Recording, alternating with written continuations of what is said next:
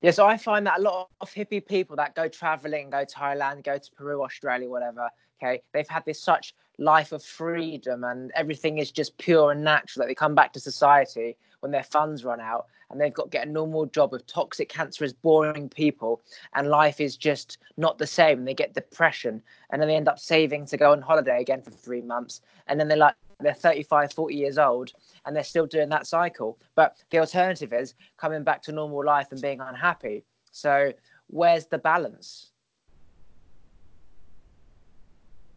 The balance, I think, is um, trying to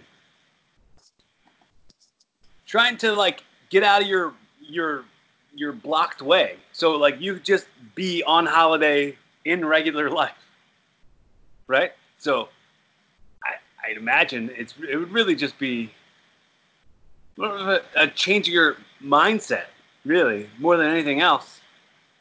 Yeah, like when people go um, traveling, they they already have a vision in their mind of freedom, what it would be like. Well, that's in your head, of course. So you don't have to travel across the world to find that freedom. You could find that freedom in your work, for example. So yeah, you don't have to travel to find this freedom. It is in your head. But the reality is that being in a boring, toxic work lifestyle where everyone's just stressed and there's cars everywhere and pollution and stuff, um, it will affect you, irrelevant to how strong minded you are. What do you reckon? No, yeah, totally. Uh, I think it's tough, man. Like, really, to go from one, one, like, euphoric, like, Zen place to back, back to normal, back to the daily grind, and like you're you're seeing the same nine to five people with the same nine to five problems. You're it's it's an adjustment that is almost impossible to to continue to live with. But you just uh, I think it's I think it's like you have things to look forward to. Things it's like a mixture of having things to look forward to and having things to be grateful for. So like you had those you had those great experiences. Be grateful for those. Count count your things that you're grateful for as often as you possibly can. Like um, I used to wear at my job, I used to wear my, my mala beads on, on my wrist.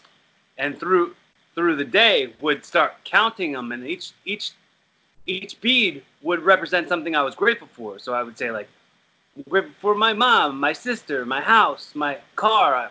I'm grateful for grateful for my brother. I'm grateful for my girlfriend. I'm grateful like so it would just be a, a matter of the things the things that you continue to be grateful for kind of I don't want to say distract you, but uh, make you make you sort of more in the attitude of uh, vibrating out.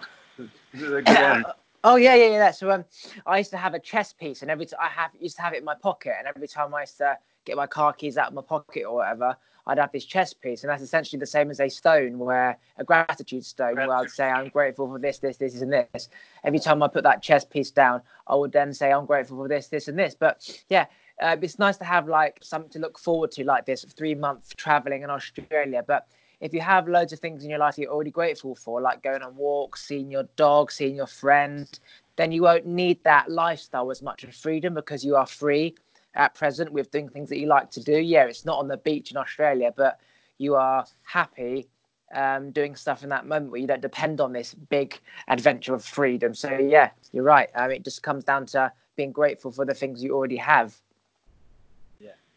So I did I did check out some of your some of your other conversations, and I did, I did see some stuff in regard to um, Bob Proctor and The Secret and and all that stuff, and I kind of wanted to get in your head about, uh, you know, what impact it's had on your life and what where where you started practicing it and like how.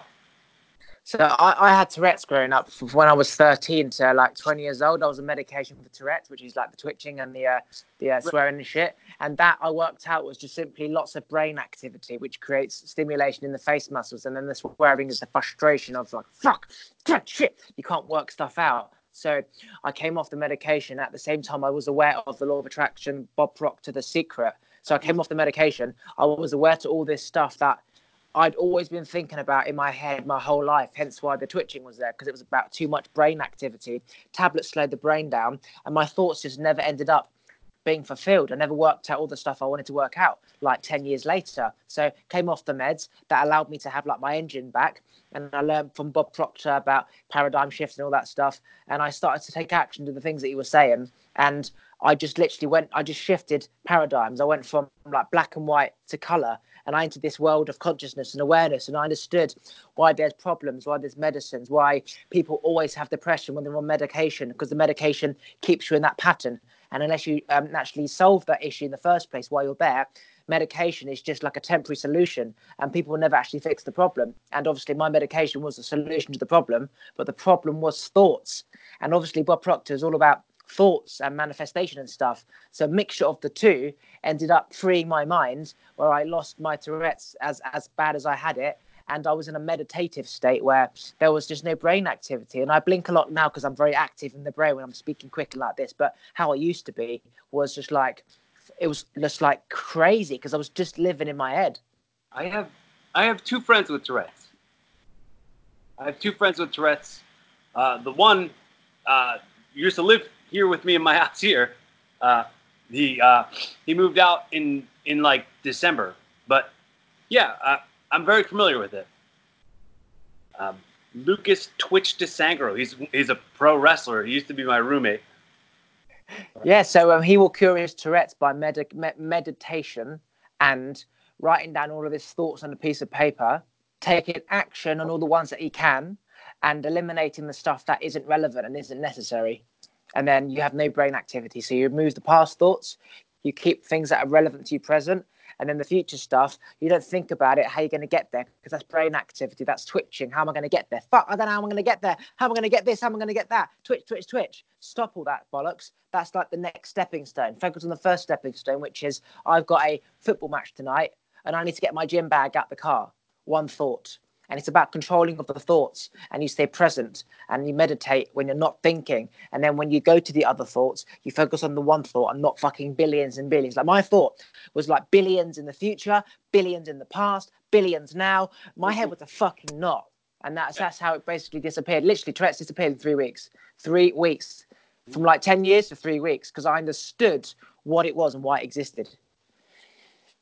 So what, was, what were the um what were the what were the tics mostly? Oh, I, I had everything. I was like, I cross-eyed. I was doing this. I was doing that. I was doing like this. I was doing that. Any facial thing you could think, I was doing. I had everything because my brain was so active that it needed other facial muscles to process the information. So my forehead was um, was worn out, I used my cheek, and then I used my my tongue. Now forget the movement. It's just stimulating muscle was in that part of the face which is connected to the brain and you get extra energy something like that. But when i meditate i'm just still there's just no brain activity no twitching just so since so since you were 20 it's been it's been eased so, down? so so i i was been twitching since i was five years old all the way till i was 20 that's when i came off the med- medication.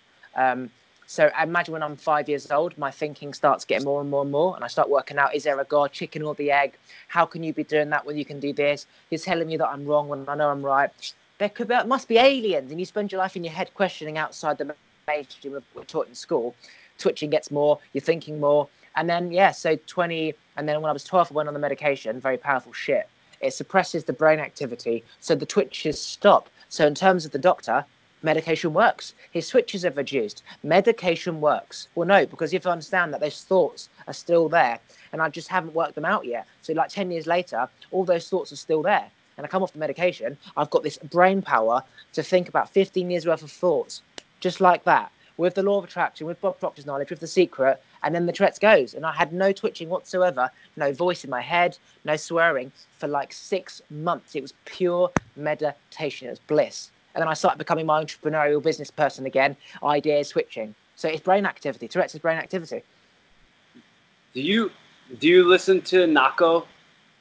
I don't know who that who that is that. Look up Nahko Nahko and Medicine for the People. I feel like that'd be a group that you'd be really into. It's a it's a it's a band. It's it's um, I guess that it's considered. It's called conscious music. I think I think you and I have like a lot of stuff that we could we could bounce off each other to know more, like cool things to discover. Um, oh yeah. Have you, have you ever listened to Aubrey Marcus's podcast? No. Uh, that would be something I think right down your alley. Aubrey Marcus is the CEO of Onnit. Have you ever heard of Onnit? Nope. It's like all natural supplements company. Uh, no, but I'm all about you know natural stuff, and uh, I don't take anything man-made.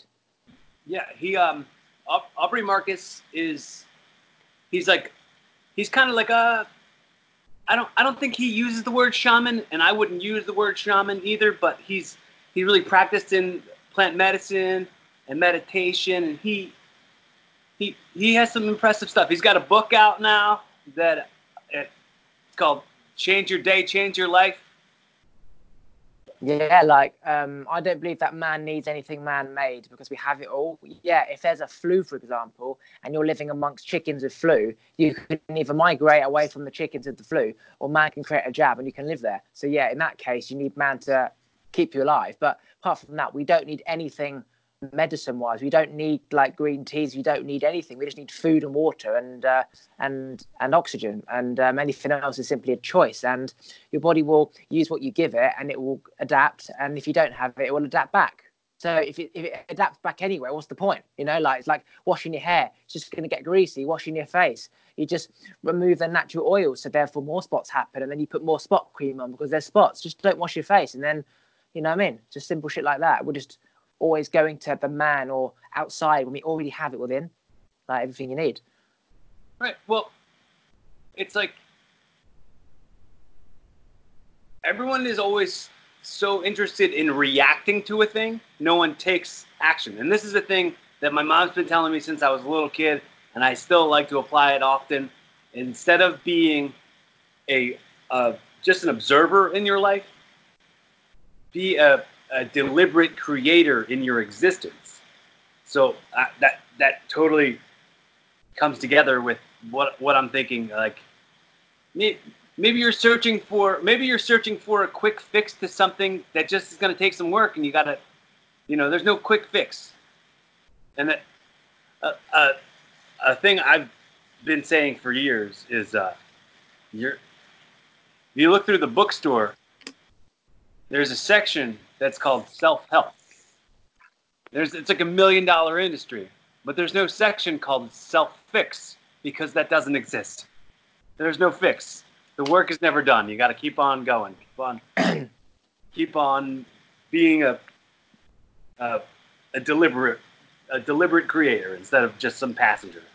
Absolutely. Like if you don't um if you don't uh, cut your grass, it's gonna grow. If you don't um um if you don't wash your windows, they're going to get dirty, and if you don't, um, you know, wash your car, it's going to get mold on. Everything is about um, um, maintaining and evolving and adapting. Nothing stays the same. If you don't weed your garden, you're going to have a bloody forest of weeds. So yeah, you're helping yourself evolve, but there's no fix like a permanent fix where once you've like you know cured the Tourette's, it's gonna disappear forever. Because when you understand why you had it in the first place, I was an entrepreneur full of ideas. Unless I just meditate like a monk forever in the forest or just work for some boss who just tells me what to do there's no brain activity so there's no twitching. But if i go back to where i was entrepreneurial twitching whatever i'm going to switch sometimes. So it's it's, it's a it's a it's a uh, it's help not a fix because otherwise i might as well just not ever be my entrepreneurial self again because you know so yeah you're right. Right. you you you you you create obstacles that don't need to be there. Yeah yeah yeah you uh, mean like you mean like people in general? Yeah, like not not you specifically. I'm talking about in general. Yeah. Yeah, yeah, yeah. Universal you. Yeah, like we uh, we put a cone up in front of us so we can um, find a way to remove it. Like I've watched dogs, they drop the ball in water and then they pour the water so the ball comes to them. And then when the ball comes, they throw it in the water again, and they keep doing that. It's like you keep burying your bone just so the dog can find it. So I realized that we create our own problems so we can find solutions for them. So we get fulfillment out of um, finding a solution, or it becomes something that we can spend our time doing so we're not bored. But yeah, we purposely do things just so we have something to do. Um, and life will be peaceful without it. You know what I mean? Yeah. The, I think there's there's a there's a, a huge portion of it that's wrapped up in becoming a victim to one thing. So if you were a victim to this thing, you have become a long-term victim to this one thing that in the in the the span of your lifetime is such a it's such a small small blip on the significance radar like birth to death i say this too much but like birth to death say ideally that's a hundred years okay so you're zero to a hundred right? You're in a bad relationship it ends bad she cheated on you and it took it took 10 years of your life. That's this much. That's this tiny tiny bit. Like in the grand scheme of your life being zero to a hundred, that's a, that's just a little tiny piece of it. Like zoom out a little bit, zoom out a little bit, and be like, you know what, I I can I can learn from that, or I can really become a victim to that, and then blame blame that on every other thing that happens bad next. Absolutely. Like I um see like, you know, 50 year olds, 60 year olds starting to get cancer, heart disease, heart attack, diseases, dementia and stuff like that. And then you look at the lifestyle they live. They go to work, they come home, they live in a shitty, boring job. They hate their life, they hate their, their boss, they're, they're unhappy, they're fat, they're overweight, they eat, they drink alcohol, they smoke, the wife's not giving them love and affection, there's no sex, they don't exercise, they sit watching their TV all day. And that's why they're starting to die at around 50, 60, right? But then I'm thinking to myself, 50, 60, Jesus Christ, I'll have another half of my life again 60 70 80 90 like that's half my life gone. I've got another half left and everyone else is just like well 50 getting on a bit need to retire need to slow down. Like as bob proctor says he's like 80 or something bob proctor. He says he's never going to slow down. He's going to die doing what he's doing. And yeah his brain is so active. He's physically so active because he gets it. The minute you stop the minute you will die. So um yeah, when I'm 80, 90, I was thinking, God, I've got another 20 years left. What more can I do? Not, oh, better slow down or I'm going to be gone in 20 years. It'd be like, what can I do now? When I'm 90, I'll go traveling and I'll start doing stuff in another country and I'll come back and then I'll be like 95. It won't be like, oh, five years left. I'm not right. thinking of when I'm going to die. I'm just going to keep moving and doing and doing until I just drop dead. You know, it's funny. I was like, I think about, I think about the, um, constantly talk about like the the the body the body of the body of content i guess in this in this age of everything's content. Like what your legacy is. Like when you are when you are 80 90 years old you can go back and look at this is all on the record now.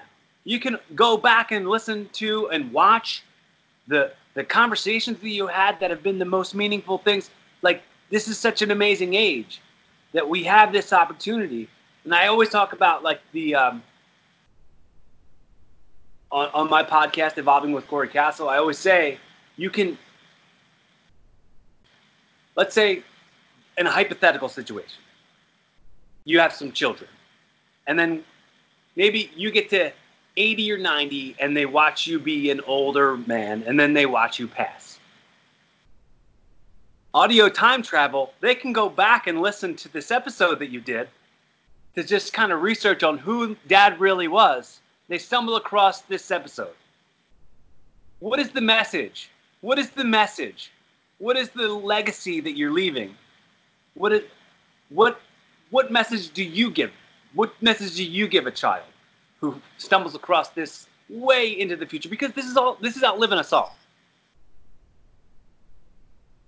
Um, yeah, so it's like that. You could that you're here and then you die. So just think and do. If it makes you feel good, do it. If it doesn't, don't do it. It's as simple as that. It makes you feel good, do it. If it doesn't, don't. If it makes you feel good, do it again until it doesn't, and then don't do it and do something else. Like you're just an animal migrating and evolving to the to to, to something that's more more something that's better than what you have now. If there's a storm, you can either sit the storm out or migrate where it's hot. If there's no fish in that pond, go to another pond. If the apple tree is a bit rotted, Go find another one. If you want a uh, a bigger stream, go keep fucking like that moan about it. Just keep diverting. If there's negative, move away. It's like a boxer. If you're gonna get a punch, go that way. If you're gonna get punched, go that way. So there's negative people, toxic, cancer bollocks, go that way. Positive, love, happiness, freedom. That's it. Just keep migrating. Obviously, for people who live a normal nine to five life and they've got bills to pay, it is hard to just move away from negative people because in a nine to five employee mindset, they are majority negative, which is I, I believe that it's not truly possible to free yourself unless you work for yourself because the alternative is working for someone and people who are working for someone don't have the creative mindset which means they're negative. So you're always going to be around negative people. It's just the way it is. I don't truly believe you can be free and, and become enlightened if you work for someone else because you need to work for yourself in order to get up when you want to so you get enough sleep and then you have the freedom to do things when you want to do it rather than when your boss says so the stress of having to do it you have to be working for yourself in order to be truly free do you agree with that I do, yeah. I mean, I'm I'm just now doing that. I've been working I've been working for somebody else for most of my life. I mean, and right now is like the only time where I'm I'm making a living on my own, doing my own thing, and I'm the most free I've ever been. I'm like the happiest version of myself that I've ever been. Yeah, yeah and I just want to keep on creating more of that and keep on attracting more of that. Uh, yeah, it's like yeah, um, it's like you know, for example, business businessmen, Trump, Branson, Jobs, whatever.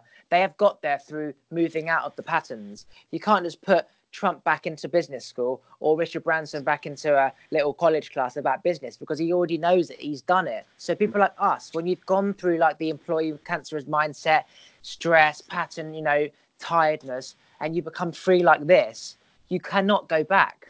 It's hard to go back and be in those patterns again when you've experienced the alternative. Most people they never do. But for us who have, it's very hard to go back. And then literally you are on your own. You become this dependent on society and everything to completely independent. If you don't fucking work, get your food, you die. And yeah, freedom for me is more important than money, where you probably don't have lots of luxurious stuff, but you have the freedom and you have to choose one or the other. You choose freedom, but you are, we're on our own where we have to fend for ourselves. And if we don't get out of bed, there is no money. But the alternative is having a nice paycheck and being very unhappy. I would choose freedom all the time. Well, it. I I love everything that I do have, and that's that's not like. I think your stuff is your stuff so love your stuff. Like, I, I love my TV. I love my my bed. Oh, like, it's not the most extravagant stuff, but it's my stuff, and I love it. So, um, it's it's it's a matter of that whole like grateful stuff. So it's like, uh, it's like, oh, you want something more? Continue to continue to be grateful for what you have and start. you know it. Hang on, hang on. I'll let you know it come back. Hang on. Say the last 15 seconds because it cracked up. You want more? Be grateful for what you have, and then set your goal on something more. And uh, absolutely more likely to get it. I have a. I, I have like all these writings on my wall in my kitchen, and um, one of the things I wrote on there was uh, what you want will not find you until you find you first. Yeah. So. Absolutely. That's um, what what do you um, what do you do for your income at the moment? So you work for yourself. What do you do exactly? Uh, I'm I'm an actor. I'm just okay. Yeah, I'm just acting right now, and then well, I I act and then I um I'm doing like Uber Eats, so I'm delivering okay food through the apps and stuff. Yeah. Okay. Cool. Kind of like a you know a real independent experience. I don't have to I don't have to go in at a certain time or punch a clock. Man, whoa, just the whole stress of like being late and like getting written up. You're gonna get written up.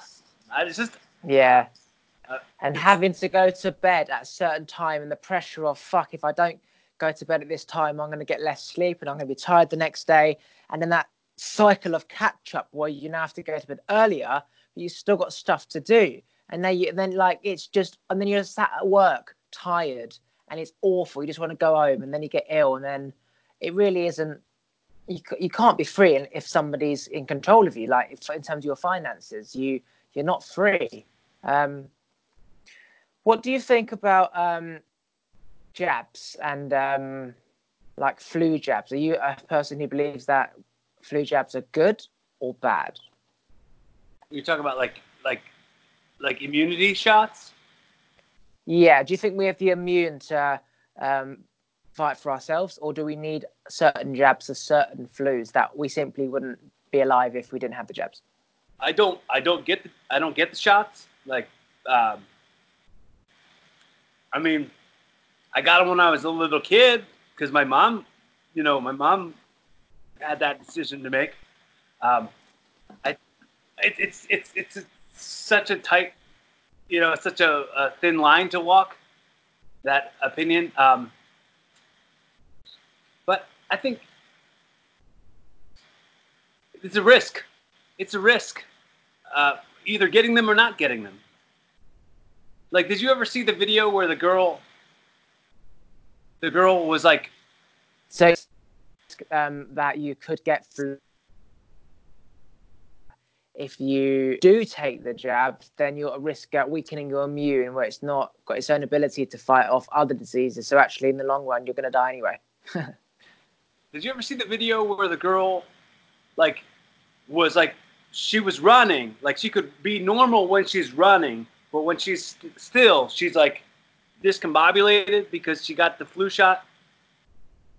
No. Oh, it's like the the poison in the flu shot, like messed with her, messed with her like like abilities to to function correctly. Like she's like, like contorted up like for example, antibiotics kills the microbiome, and if you eat stuff and you haven't got the microbiome to break down that food, then it will essentially start to poison you and go into your body, and um, your body will have uh, an autoimmune response, which creates other problems. So simple stuff like antibiotics might fight a a cut or something, but actually it causes other issues. So if you take things and your body reacts in a different way, compared to what it would have done before, that means that whether it's a flu jab, vitamin C, your body will react in a good or bad way, but there's also going to be problems from that, even though it may have been good in the first place. Like vitamin C, yeah, it's good. We create more collagen, our skin's a bit nicer, but now our body has adapted to having this great nails and great skin that when you stop, it's like, what the fuck do I do now? and then you like you've lived this life of freedom from having vitamin C, but then you stop and now you can't do the same thing. Um, you know? Yeah, it's like a, it's like a, like a deficit. You're working out of a deficit at that point. Yeah, it's like um, on cocaine, you've got all this energy to do stuff, and then you have a low come down, and now you're bedbound. So it's like, well, I could have just stayed the same at the same energy level, but I've had this high, I've lifted this car, and now I can't even lift my own fucking t-shirt up. So it's like, was it worth it? So like, you know, vitamin C, um, antibiotics, flu jab. Is it best just to stay equal and neutral and um, and you know not need anything else? Because it has an effect either way, good and bad. It might solve a problem, but it also might cause another one. Hence why people who go to the doctor once always go to the doctor, and people who don't go to the doctor never fucking go to the doctor. Well, you know, the world is ever ever changing. You know, so as as the as the world changes, the rules change. So it's it's tough to it's tough to to find yourself in the pocket of which it's fun. it's so funny because I, when you were saying jabs, were you saying jabs? Yeah. I've never heard it said that way before. So I was like, what? Say flu. Just shots would be. Right, you've uh, you've gone red robotic. Wait a sec. Can I say that again? Like I would, I, I've always heard shots. I've never heard jabs before. Yeah, in England it's jab. Well, learning, learning, learning and evolving. But yeah, uh, it, it's funny because like you, it's all set up. It's all set up. It's an industry. It's an industry as well. So the doctors have to make their money. The the the people who sell the drugs have to make their money, and like it's it's a living.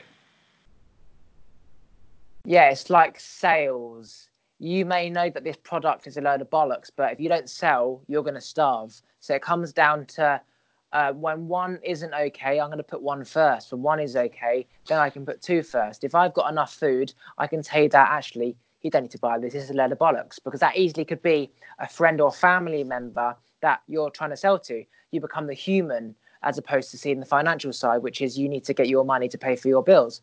Um, so yeah, doctor may know.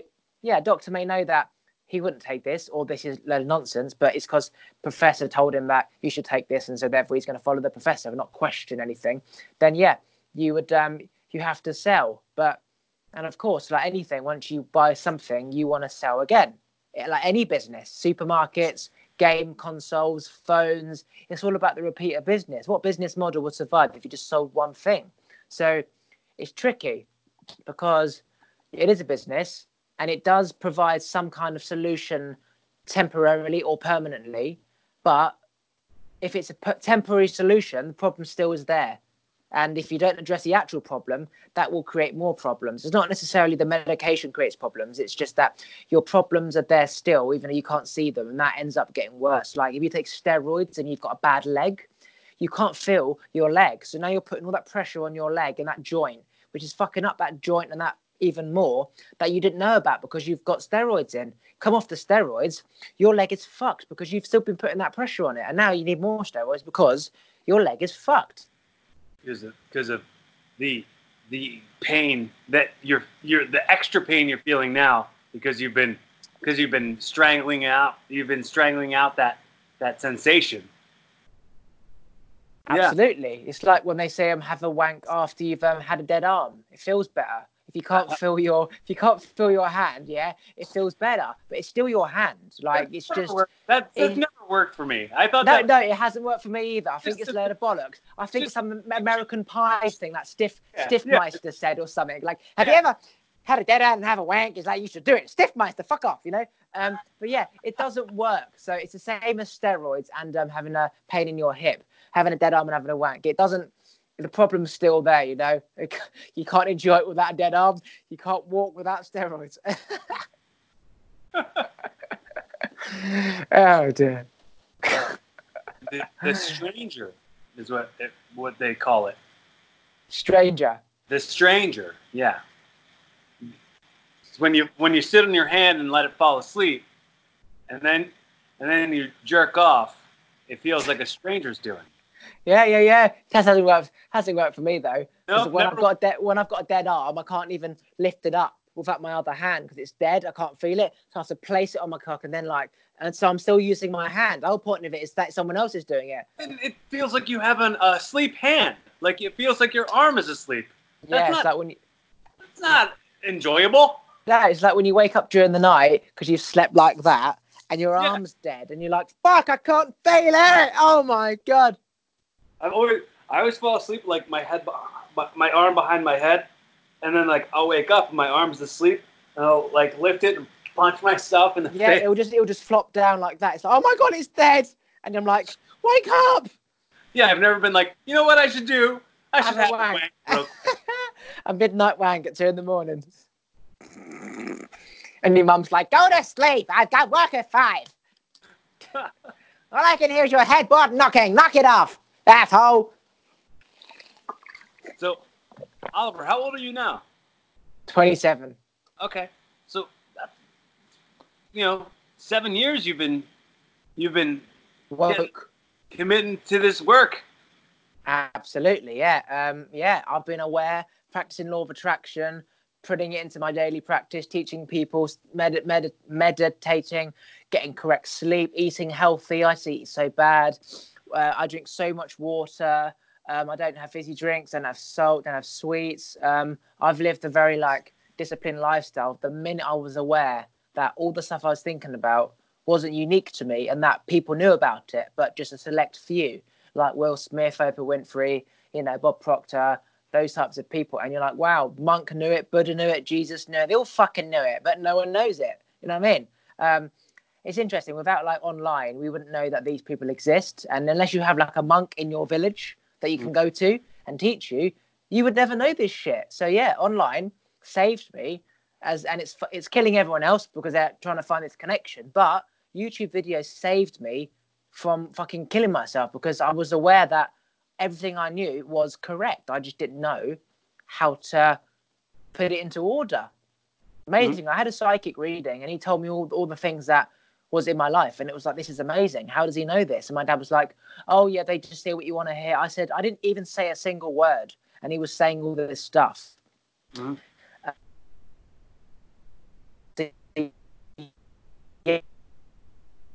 Uh, like a walkie talkie. I'm sorry, I missed the last thing you said. I'm saying that when the psychic picked up my thoughts, it made me aware that we can tune into thoughts like a walkie talkie. And whether it's him or you or anyone, the more in tune you are, the higher your vibration, the more you can tune into others, people's feelings and thoughts. And then everything changed from there. Have you ever have you ever uh, had a conversation with the with a, a psychic or a medium on on your show? I haven't, but that is very interesting. Very that's fuck, man. That's yeah, man. That's interesting. I could pay for a psychic to speak to do a podcast with. That's very interesting. Yeah, I, I could call him up.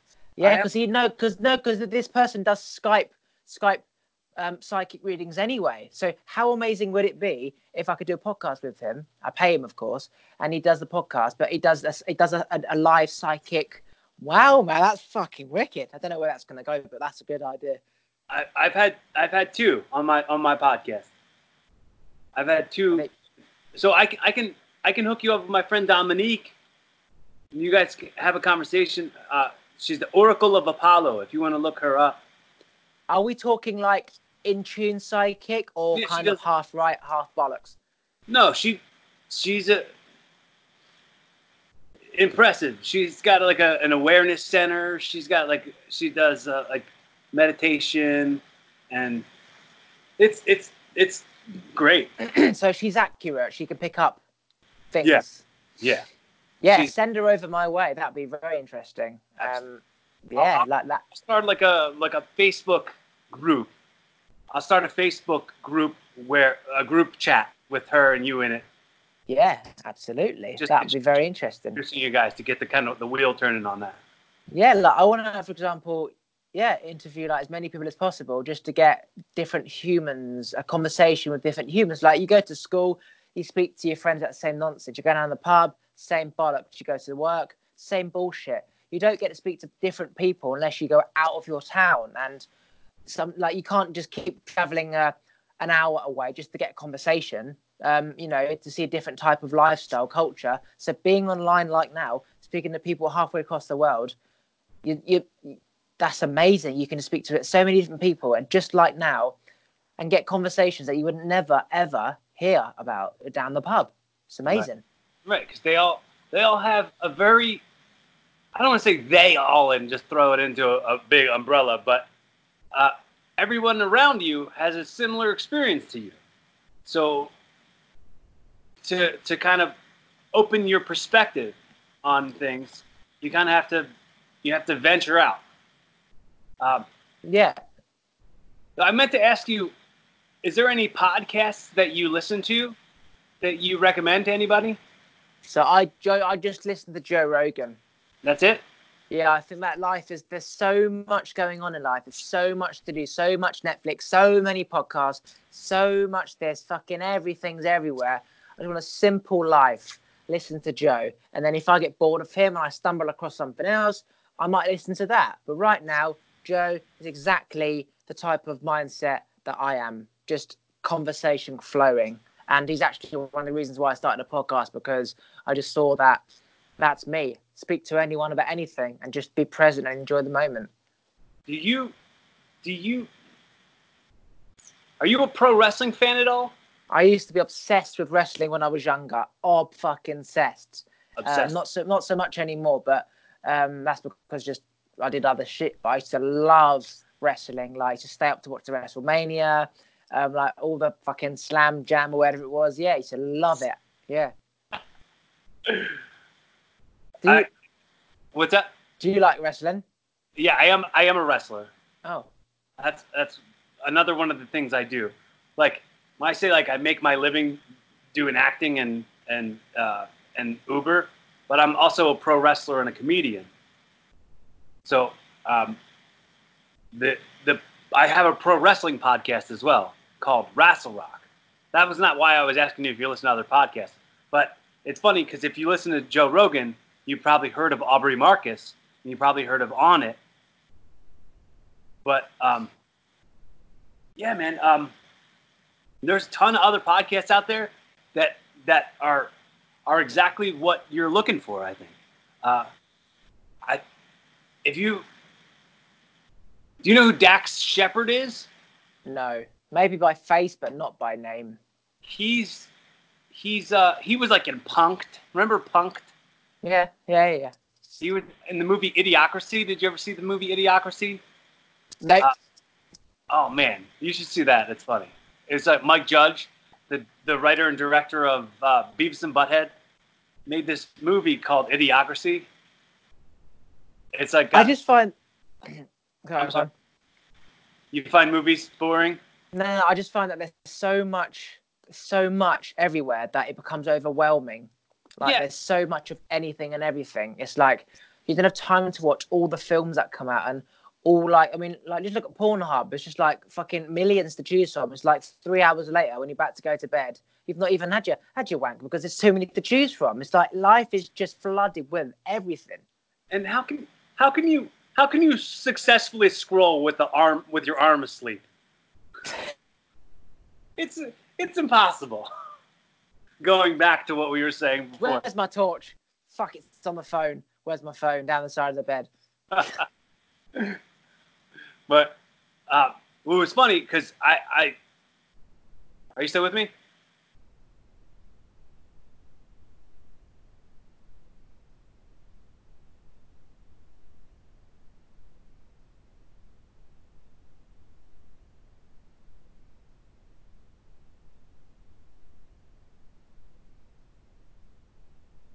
Because it won't be. Hello, can you hear me? Hello. Yeah. Yeah. Okay, go on, continue. We, we froze here for a minute, but um, my, I'm I'm going off in so many directions, but No, My- do it, do it, do it. uh, the part where I was asking you about pro wrestling was because I've said recently, and I've been saying it forever, back back when wrestling was at its height in like the late '90s, the the Monday Night Wars.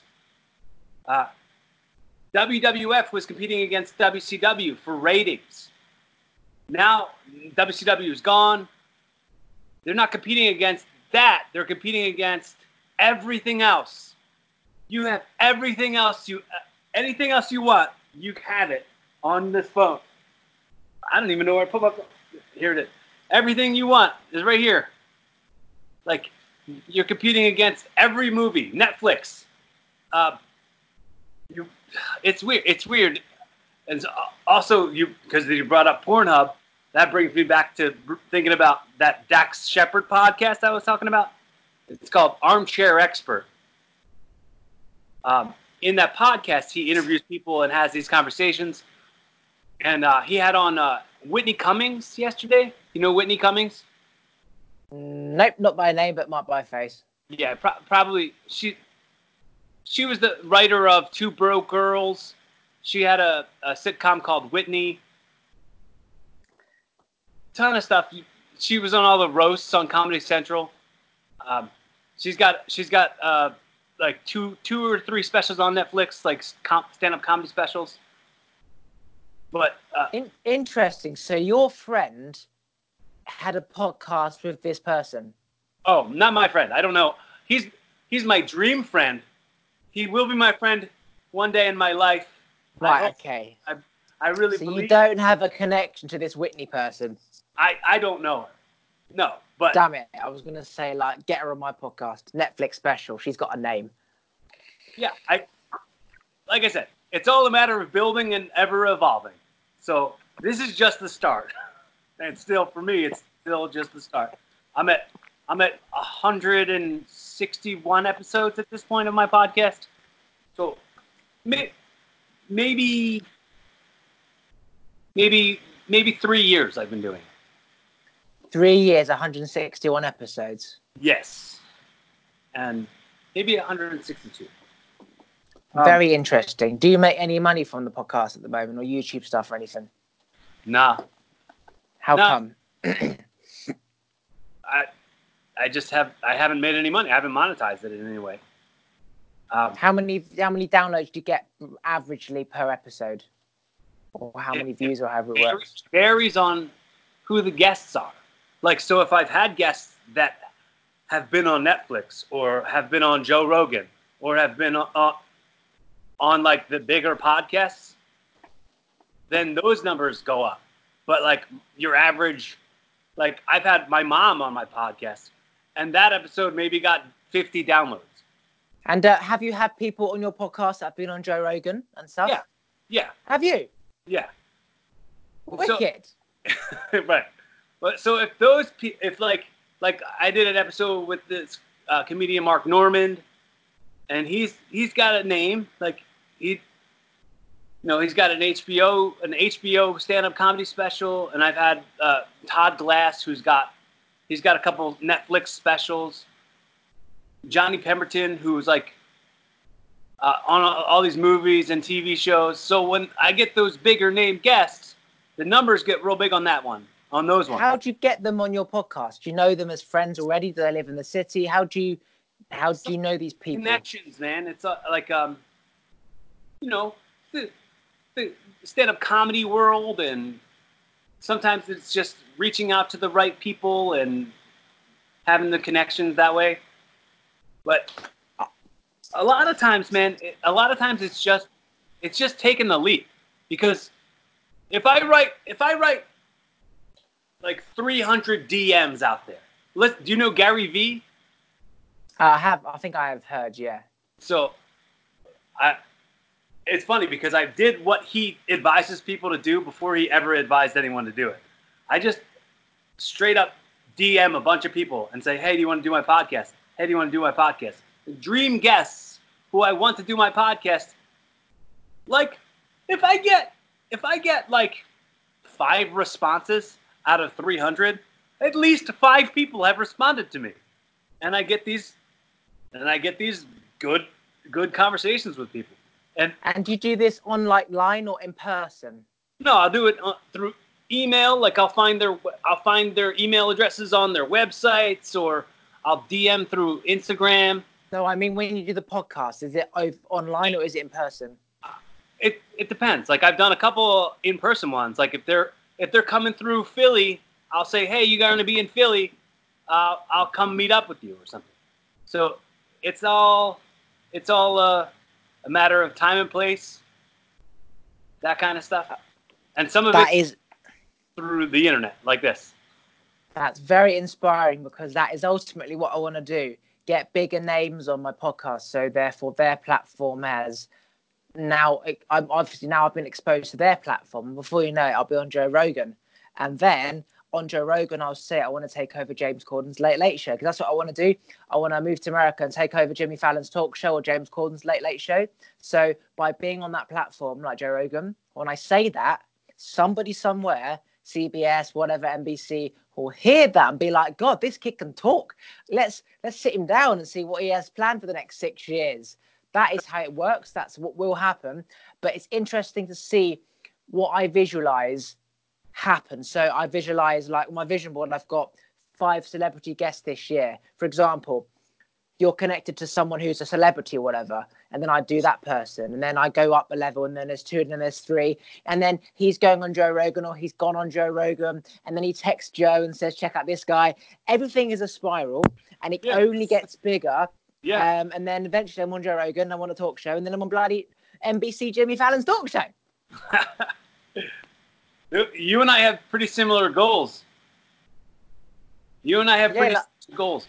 What what I what I love to say though is the world is big enough for everyone to have everything they want, and it's not in direct competition with what you want.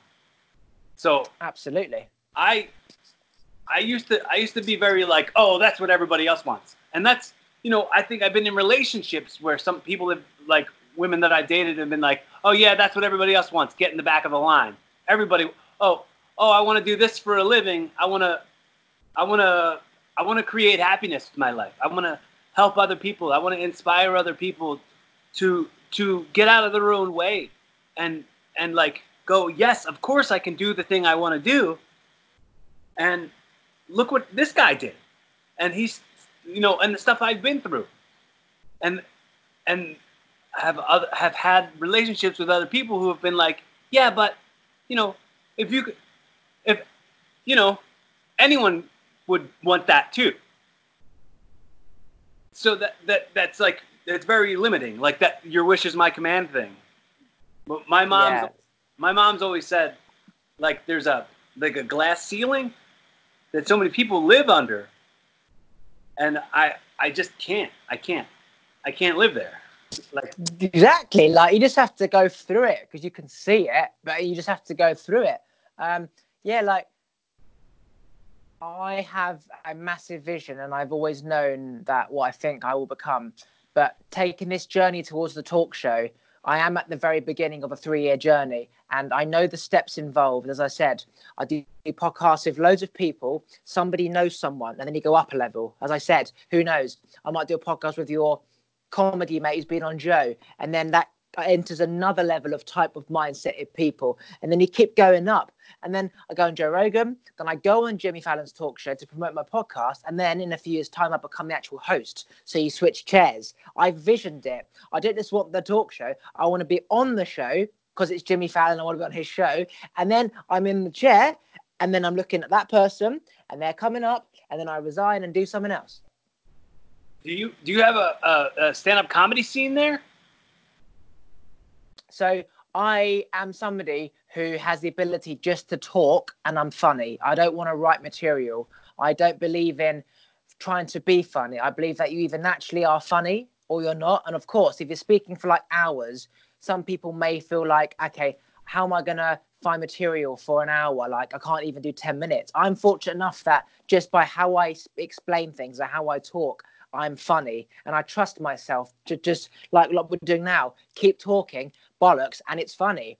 Um, yeah. So I want to do stand up, but I want a name so people know what I'm like and I can just stand up and talk as opposed to trying to be funny, going through the comedy routes, writing 50 minute material, getting rejected, getting accepted. It's like Kevin Hart gets chosen for films because he's already a name, whereas he isn't um, an actor. Does that make sense? I want to go that route rather than the uh, the route every fucker's going. X Factor lie, millions of people. Yeah, you need somebody needs to know you, pluck you, put you on the show, rather than you trying to.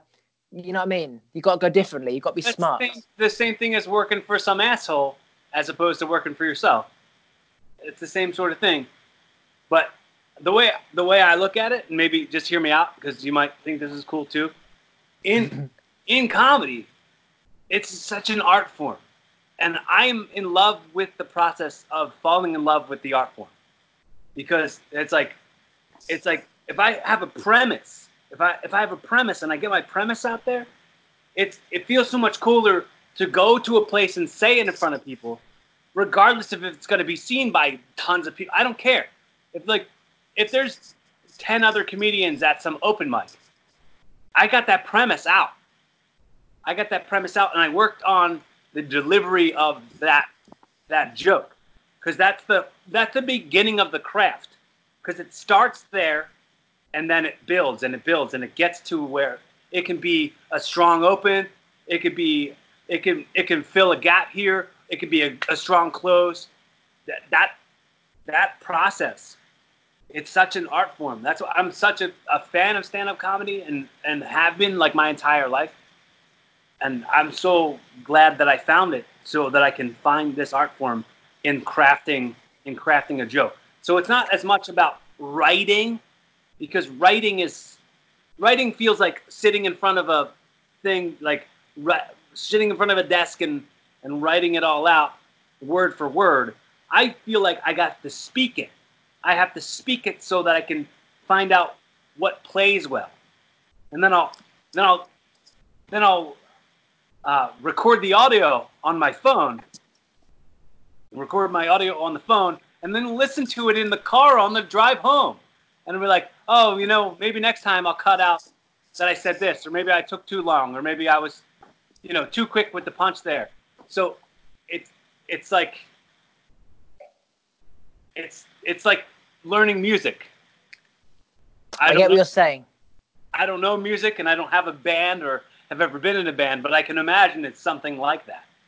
Yeah, I get what you're saying. It's like it's a craft, and you enjoy the craft. So it's not about you know making the finishing the painting. It's about the process drawing and painting. It's the not catching the fish or whatever. It's like the process of waiting for the fish and enjoying the nature and being in that zen moment. For me it's like i don't particularly need to do stand up like i don't need to particularly draw. So i don't need to spend hours drawing. But um, if the opportunity comes around where i have the ability to speak on stage for example i can choose to speak about law of attraction or just talk a lot of bollocks where it's really funny so I get it, it's a craft and you enjoy the process of writing and rearranging words. But for me, it's like if I'm going to do it, I want it to be on my terms where I'm just speaking as opposed to the craft. I don't want to put in the the work because it's not the passion that's the craft it's my passion is speaking and making people react and laugh so it's similar to stand up but it's not stand up but you know what i mean mm-hmm.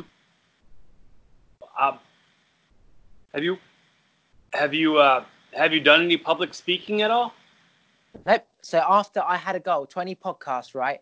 And then I will be going to London when the weather starts to become nicer and I will be handing out flyers saying, come and see me speak at this event. So I'm going to find a small event in London, whether it's outside or whatever. You go to the barman, you, you go to the owner and say, look, Wednesday night, you're really quiet. I will get, say, 30 people in. They'll all buy drinks and the bar makes money normally they wouldn't make any money because it's just empty. And then I go speak for an hour. So that's how you get people in. I don't charge them. The bar gets the money. You get the venue. Eventually, you start to get a little bit of a name. You charge five pound for tickets on the door, and then you go to a fifty place venue or a sixty place venue. That is the next stage from this. But I needed enough material out there so people can see what I'm about. Because otherwise, you're trying to sell yourself as this funny person. It's like, well, have you done stand up before? No, but I'm really funny. You know what I mean? Just believe me. Just yeah. knock knock. Who's there? A Jewish man. Jewish man who? Do you wish I was a woman? You know. I, I, I'm, I'm, I'm glad, I'm glad that we've connected, and uh, I would love to, you know, be any kind of resource to you that I could possibly be. Like if you want to work on material, if you want to, if you want to uh, have like a joke writing session, if you want to come to the United States and you need a couch to crash on. Don't worry, I get that. I get. I'm having that idea vision now. Every time I I do something like this, I'm looking at your background. It's the same thing as I've got in my room. Um, um, I, I I feel the vibe. Of course, it comes down to money, and if you've got a week to do it, so don't worry. I'm in that process of when I'm connecting to people, they're not just going to be a podcast and that's it. They're in my life forever, as far as I'm concerned, because they're on my way up and um, we're all on our way up together. So yeah, I've already had that vision. I don't even know where you are. You say Philly? Yeah. Yeah, I'd love to come to, you know, Person Australia podcast. Yeah, it's all on the list, but I've got to go slow. Our next stage I need is income because I can do these podcasts anywhere in the world. I can continue doing my two podcasts a day in your living room. So um, yeah, there's no rush, but I need to get income, which is a slow build up. If I get it right, I'll have a foundation and then I can do stuff like live podcasts with the people live podcasts with online. And then that's where the fun starts because then they can bring their friends and then we've got like a three way podcast. You know what I mean? Yeah, yeah. So what have, what have, what have been like the typical background for the, the folks that you have conversations with on the show? Literally, everyone's a different mixture. They are literally, it's, it shocks me how I'm like, wow, that was a different type of podcast. And then the next one's a different type of podcast. I'm like, this is exactly what I wanted. Nothing that's the same. Like I don't want to know where I'm going with it. I don't know what we're going to speak about because you don't need to know. When you meet someone at the bus station, you don't like plan what you're going to speak to them about. You just talk, and then you realize that they know your grandma, and it's like, wow, I didn't know you knew my nan. And like that's what life is about, the unknown. And we always want to plan stuff so we know where we're going. The excitement for me is not knowing where I'm going, just kind of knowing roughly where I'm going. Um, so yeah, everyone's different. It could be like it's just so varied. It's like there's so much conversation out there that it literally is never the same. Apart from if I'm talking about you know law of attraction and shit like that, that's always the same. What, what episode are you on right now? What episode is this? You're my 26th. Ooh, that's great. So my goal is 10 a week minimum. That's that's that's a that's a quick way to get a lot of episodes out there. Yeah, I, mean, like, I need to get going. Um, I've got three years to take over the talk show. I need to get a name this year, and then I need to be on bigger platforms with bigger viewings. I need to get my. I'm. I know where I'm going. I need to turbocharge, and I want to be living in America ASAP. Um, and like I need to be there, but right now I need to start in England. Um, I applied for The Apprentice in England, and I wanted to uh, win the show. Alan Sugar, the person like you know Trump would invest uh, in in the events company, so he would pay for the twenty five thousand pound arena, and I would speak, and I'd make the money through the tickets. But and then I was going to go to America, but I didn't get on the show, so I had to start all over again. And I thought maybe I should make it in England first, then go to America, rather than going to America because I've already made it in my head, but they don't know who the fuck you are. So I've got to start from zero. England, no one knows who I am, as big as I think I am, and eventually I will get there. So I have had to learn and, and sort of start again.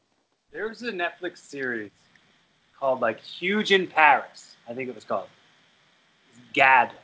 This this comedian Gad, and uh, he's like a huge name in Paris. But then he like came to America, and there and like nobody knew who he was, and he would be like talking to people, and he'd be like, "Oh yeah, I'm a huge star. Like, watch watch this video of me," and it would show like his like Netflix special with like like thousand people, thousands of people there in in, in like the theater, and he was like, "See, I'm a big deal," and they'd be like, "Yeah, but like, but it's but it's it's not America, so it doesn't count."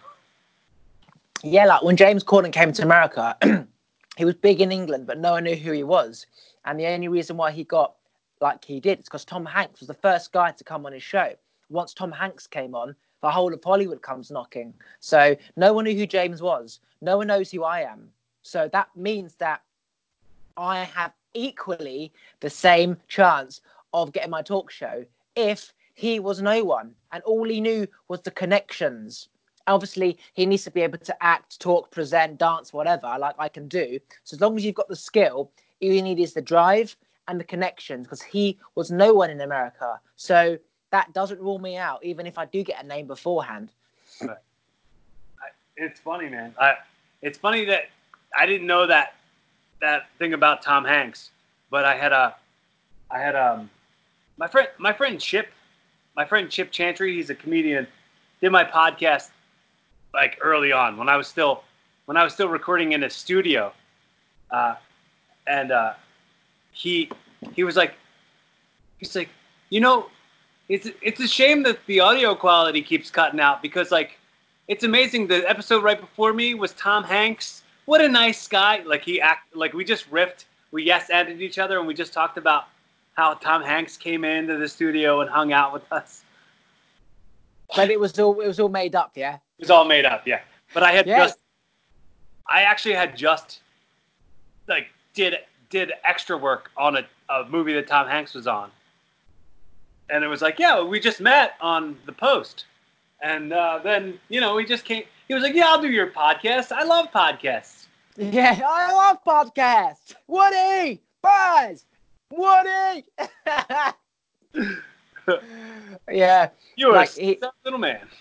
Yeah, um, like he, he's such a nice person that um, he like he he understands about opportunities and having a shot, and he was once in that position, so he gave James the opportunity. And then you know they knew that if you had Tom Hanks on, then you can't really get any better than that. And then everyone's everyone's been on his show. In, in a sense, he's had more people on his show than Fallon because Fallon's in New York. Okay, the uh, late late shows in, in LA, which is where most people live. So they can literally just leave their house on a rainy day when they're not working and go to the studio and do shit. Whereas Fallon, you've got to be on your press tour, your movie tour until you go into New York. So um, it's interesting when you see it like that because he's not as known, but he's had almost more frequent guests as uh, as Fallon. So you know, if I took over if I took over the Tonight Show, I first thing I'd do is I'd move it back to LA because Jimmy Fallon moved it from LA to New York. So I'd be like, look, Jimmy, I don't want to live in New York. It's too rainy and pissy. I want to be in the sun and the beach. So I'm going to move the show back to LA.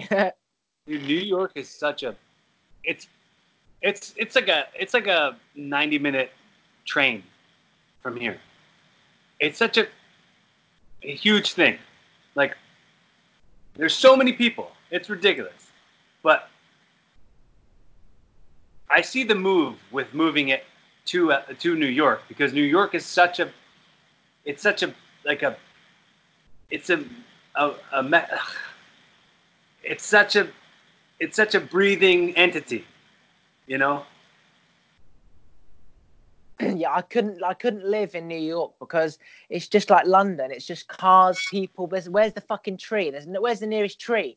nearest tree is about three hours away. Like I need to be like LA with the sun and the nature and the mountains, so I can go walks, the beach, the you just feel freer. Like obviously it's very materialistic, but that's just man. That's materialistic, and the houses. Apart from that, you got a lot of like natural, and you you feel connected. You know, because you're next to the ocean. But New York, you're like it's all crammed in.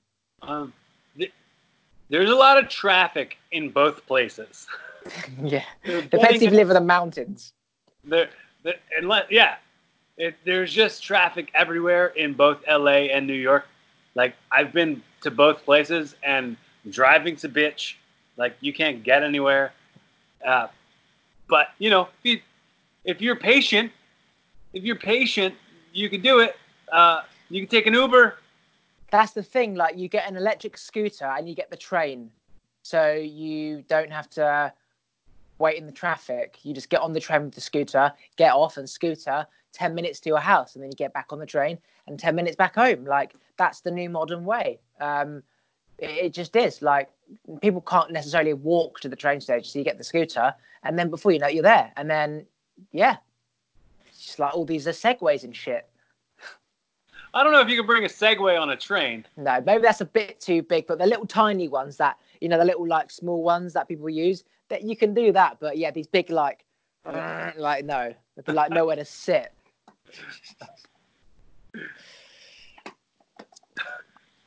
So we do have we do have pretty similar goals, man. I think about I think about hosting a talk show all the time, but it's not.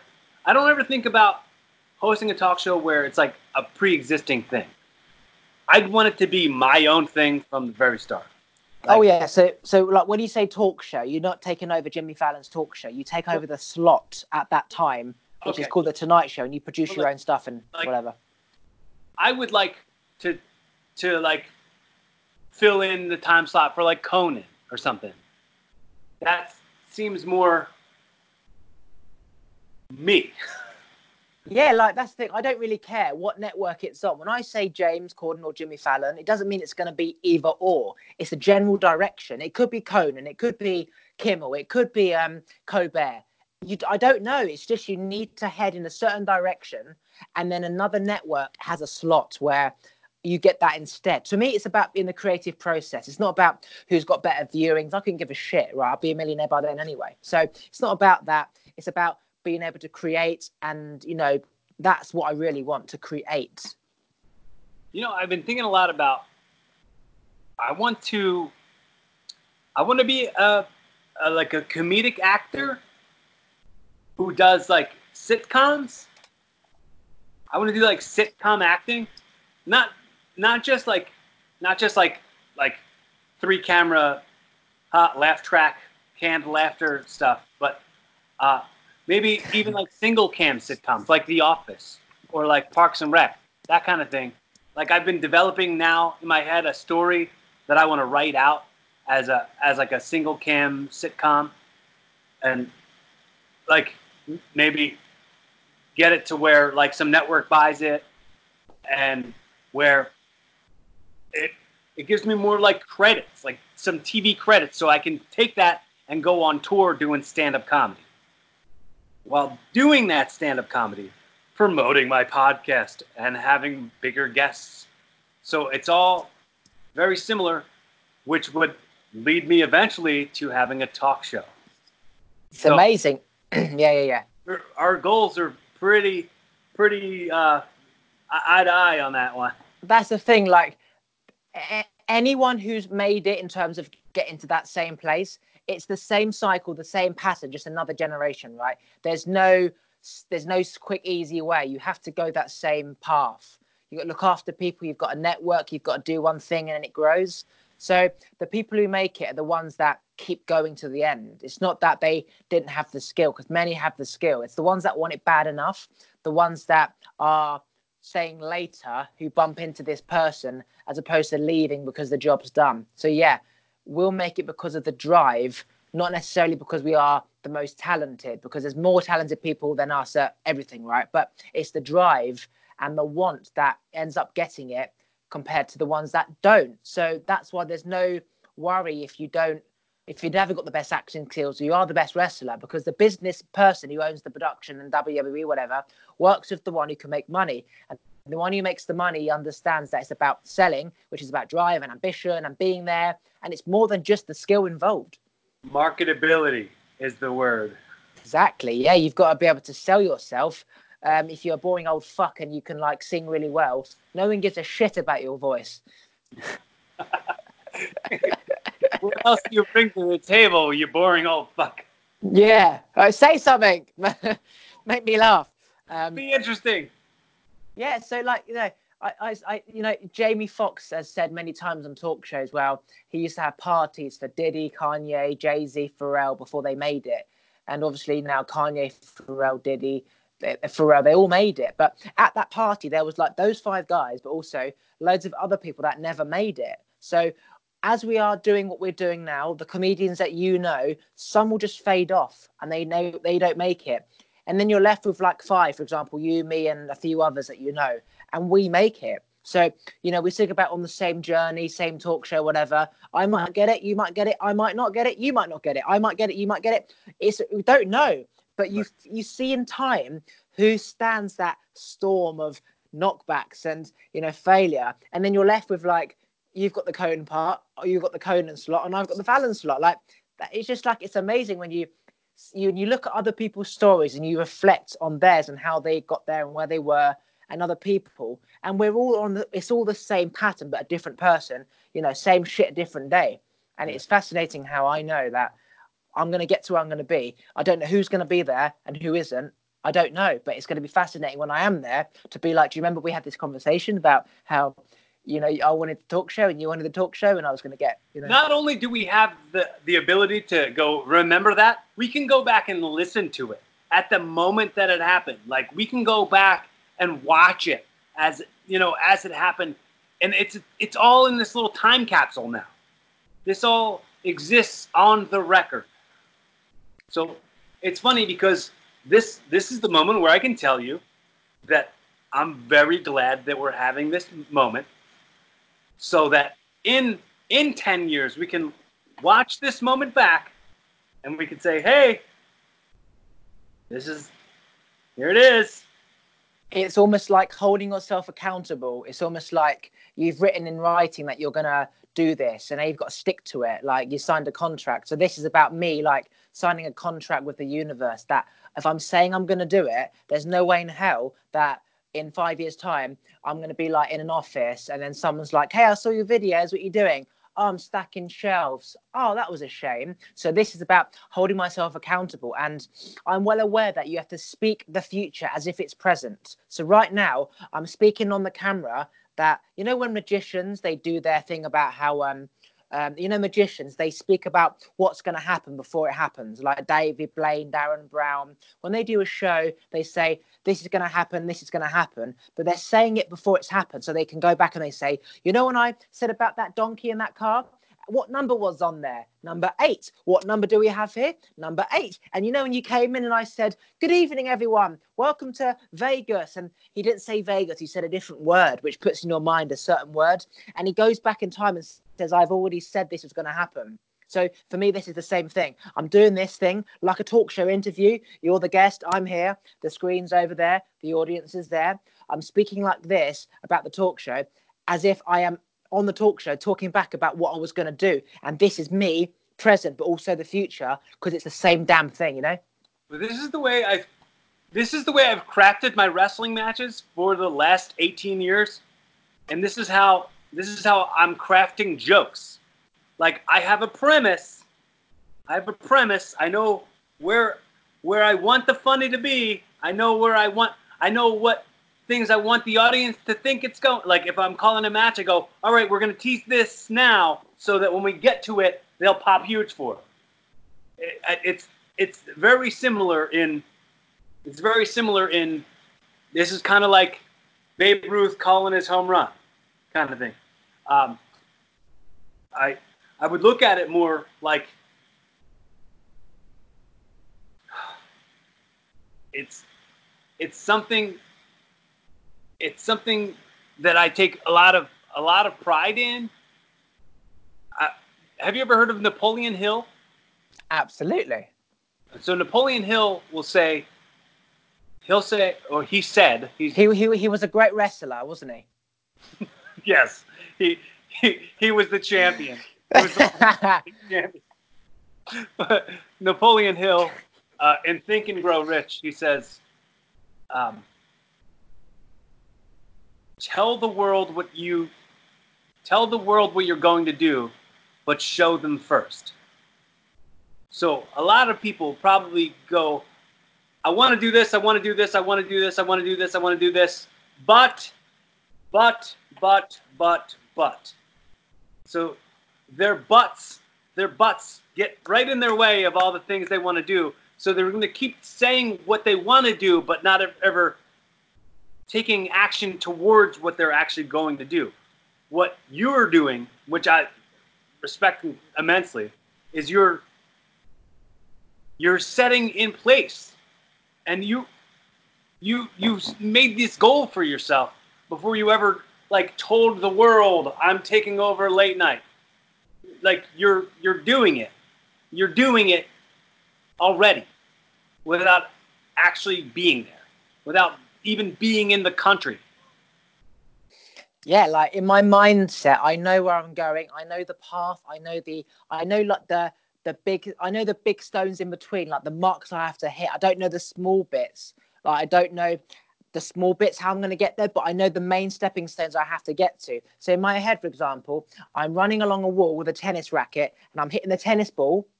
Tennis ball's going there. It's bouncing off here. I'm running there. I'm hitting it it's going over there and i'm running forward when it bounces off and goes there so i'm putting out something and i'm doing it so i'm putting it out ball's going to go there. I need to move. So it's like I'm doing this video to do another video to do another video. Eventually, I will connect with someone who knows somebody on a bigger level. For example, your comedy mate who's done Joe Rogan. Then I do that, which is essentially me hitting the ball and keep moving forward. Eventually, that ball becomes a football, and then I'm hitting a bigger football, right? And then it, it my mindset, it's that that cycle of just keep going, but then you keep getting bigger and bigger, like a snowball. I've got a tiny icicle. I've rolled it enough where it's kind of starting to move now. Okay. And the more I move it, the bigger it comes. You know, somebody on, say, tier two. Okay. Everyone who doesn't have a name is, say, tier one. Everyone who has a slight name is tier two, a tier three. And the, the more up, the more tiers you go, the closer you are. Because again, it's not a trying to make something in life is easier said than it, it's easier. It's it's easy. It's not hard. Like people make it hard but it's it's easy when you understand how you do it. And it's like a tree suddenly has a sprout and it grows. It's a slow process and it starts to grow and it suddenly fucking starts to grow. And then it grows. No one gets to that ferment fermentation point. They give up when the little leaf isn't the color they wanted it or the leaf isn't as big as it wanted. They give up. But really it's the same process no matter who you are, what career you're in. What is it in where someone says a blade of grass doesn't doesn't try to grow; it just grows? Absolutely, yeah. Uh, it's it's so fun. It it's funny like um, these analogies. I love I love tennis ball analogies. I made that up. Well, I made I made mine up as as as I was speaking it. I, I, I made up a really good tennis ball analogy too.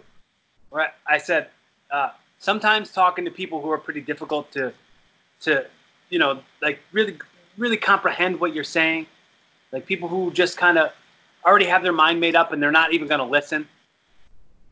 I've, I've said talking to them is like roofing tennis balls. Have you ever roofed a tennis ball? Where you I just, don't know what I don't know what roofing is. What do you mean? It's like, it's like if let's say you're throwing the tennis ball up against a brick wall, and then the ball comes back, and then you just throw it onto the roof of the building, and then you're like, oh shit, I lost that tennis ball.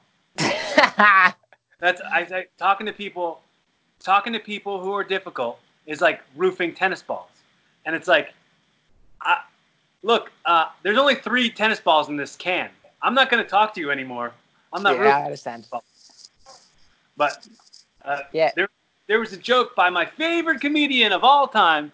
Have you ever heard of Mitch Hedberg? No. Oh my God. Mitch Hedberg. Look up Mitch Hedberg. He's so funny. Uh, he uh, he he had a bit where he would say, "You could be you could be the best tennis player in the world. No matter how good you get at tennis, you'll never be as good as the wall." true. It's very true. Like sometimes you feel like when you're speaking to someone that you're serving and the ball isn't coming back, they're just not serving. Like they're not hitting it back. You keep serving, nothing. Right. There's just nothing. And then sometimes you serve like you, they hit it back, and then I serve, and then you hit it back, and you have a good game of tennis. I said a conversation is like a game of ping pong. You just have to keep it going. They need to know where you're going to serve, when you're going to serve. Is it left? Is it right? Is it just fucking hit the ball and play? Like, don't talk about the rules or are you allowed your hands on the table? How about this? Are we allowed to do this? Fucking hit me the ball, mate, and play. Like, don't talk to me about topics. Just fucking talk. You know. They need to have your little plan written out about what we're going to speak about. Just speak. Well, that goes right back to the. The grass will grow. it, it, goes back to the. Uh, tell the world what you're going to do after you already show them. So sh- just have the have the talk. Don't talk about the talk. Just have the fucking talk. Exactly. People people are like, so are you busy next week? Oh, I can't do next week. How about next Wednesday? I'll let you know. Oh, sorry, I forgot to get back to you. No problem. When are you next around? Seen five days later. Hi, I was on holiday. Fuck me, three months has passed. Let's just fucking video call right now and record it. Like for fuck's sake. Like just get on with it. You're you're you're still in the beginning of this podcasting journey, but you have to learn to not take that shit personally. Uh, I mean, people cancel on me all the time, and I and I go, uh, well, things come up. We all have we all have things in our lives that we got to do. I've I've been doing this joke on stage, and I, I I know it doesn't get the best it doesn't get the best reaction every single time, but I just love it so much that I can't not do it.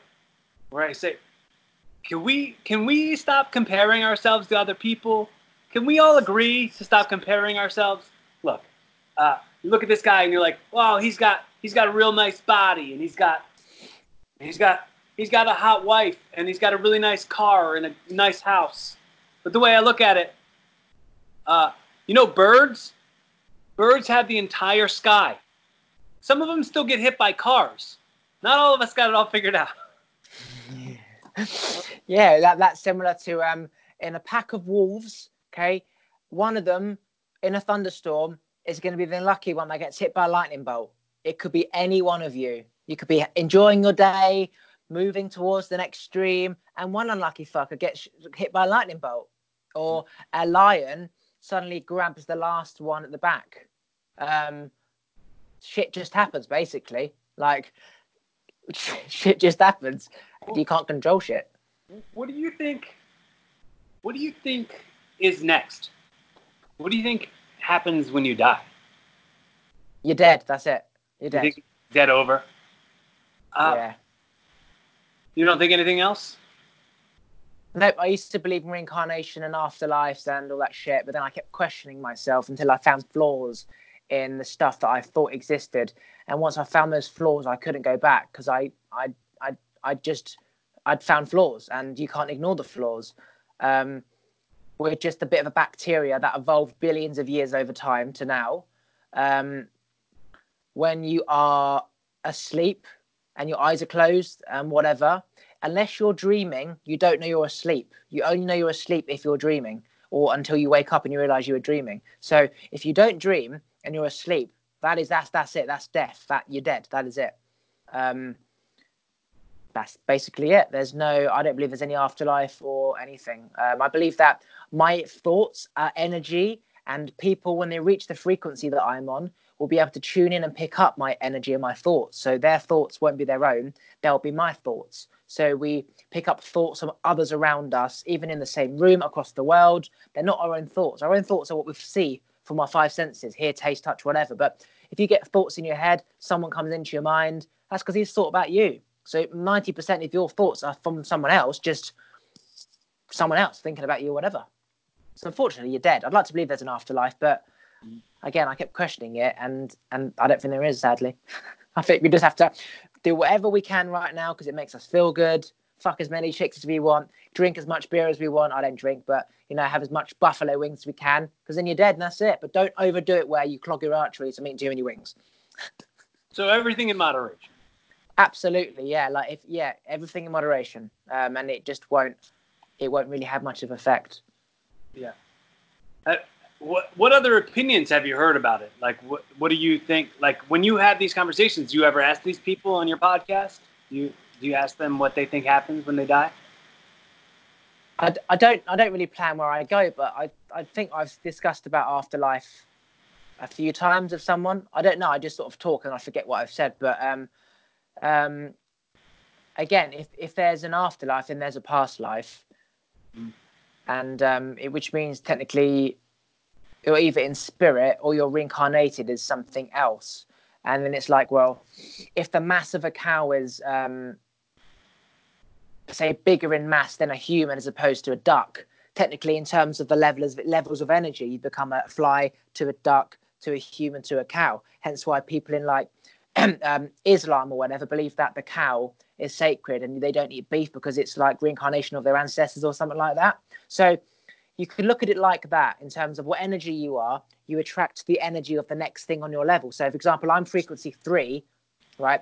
If, for example, there's a, uh, a dinosaur, a big ostrich, right, who has a vibration of three, then energy in the universe is going to track together. So my energy when I die is going to be drawn to the ostrich, and my spirit is going to be in the ostrich, and the ostrich is going to be my spirit. So the ostrich is going to be thinking like I did because it's going to have all my thoughts, right? But as the ostrich goes through life and his energy increases, he might attract the thoughts of a of a another animal that was on a frequency four, and then when he gets to frequency four, he picks up that energy. So it's like knowledge. We learn through sound and language, but really, sound and language is just thoughts, and I'm picking up your thoughts through language and I understand it, but it's just transferring the energy.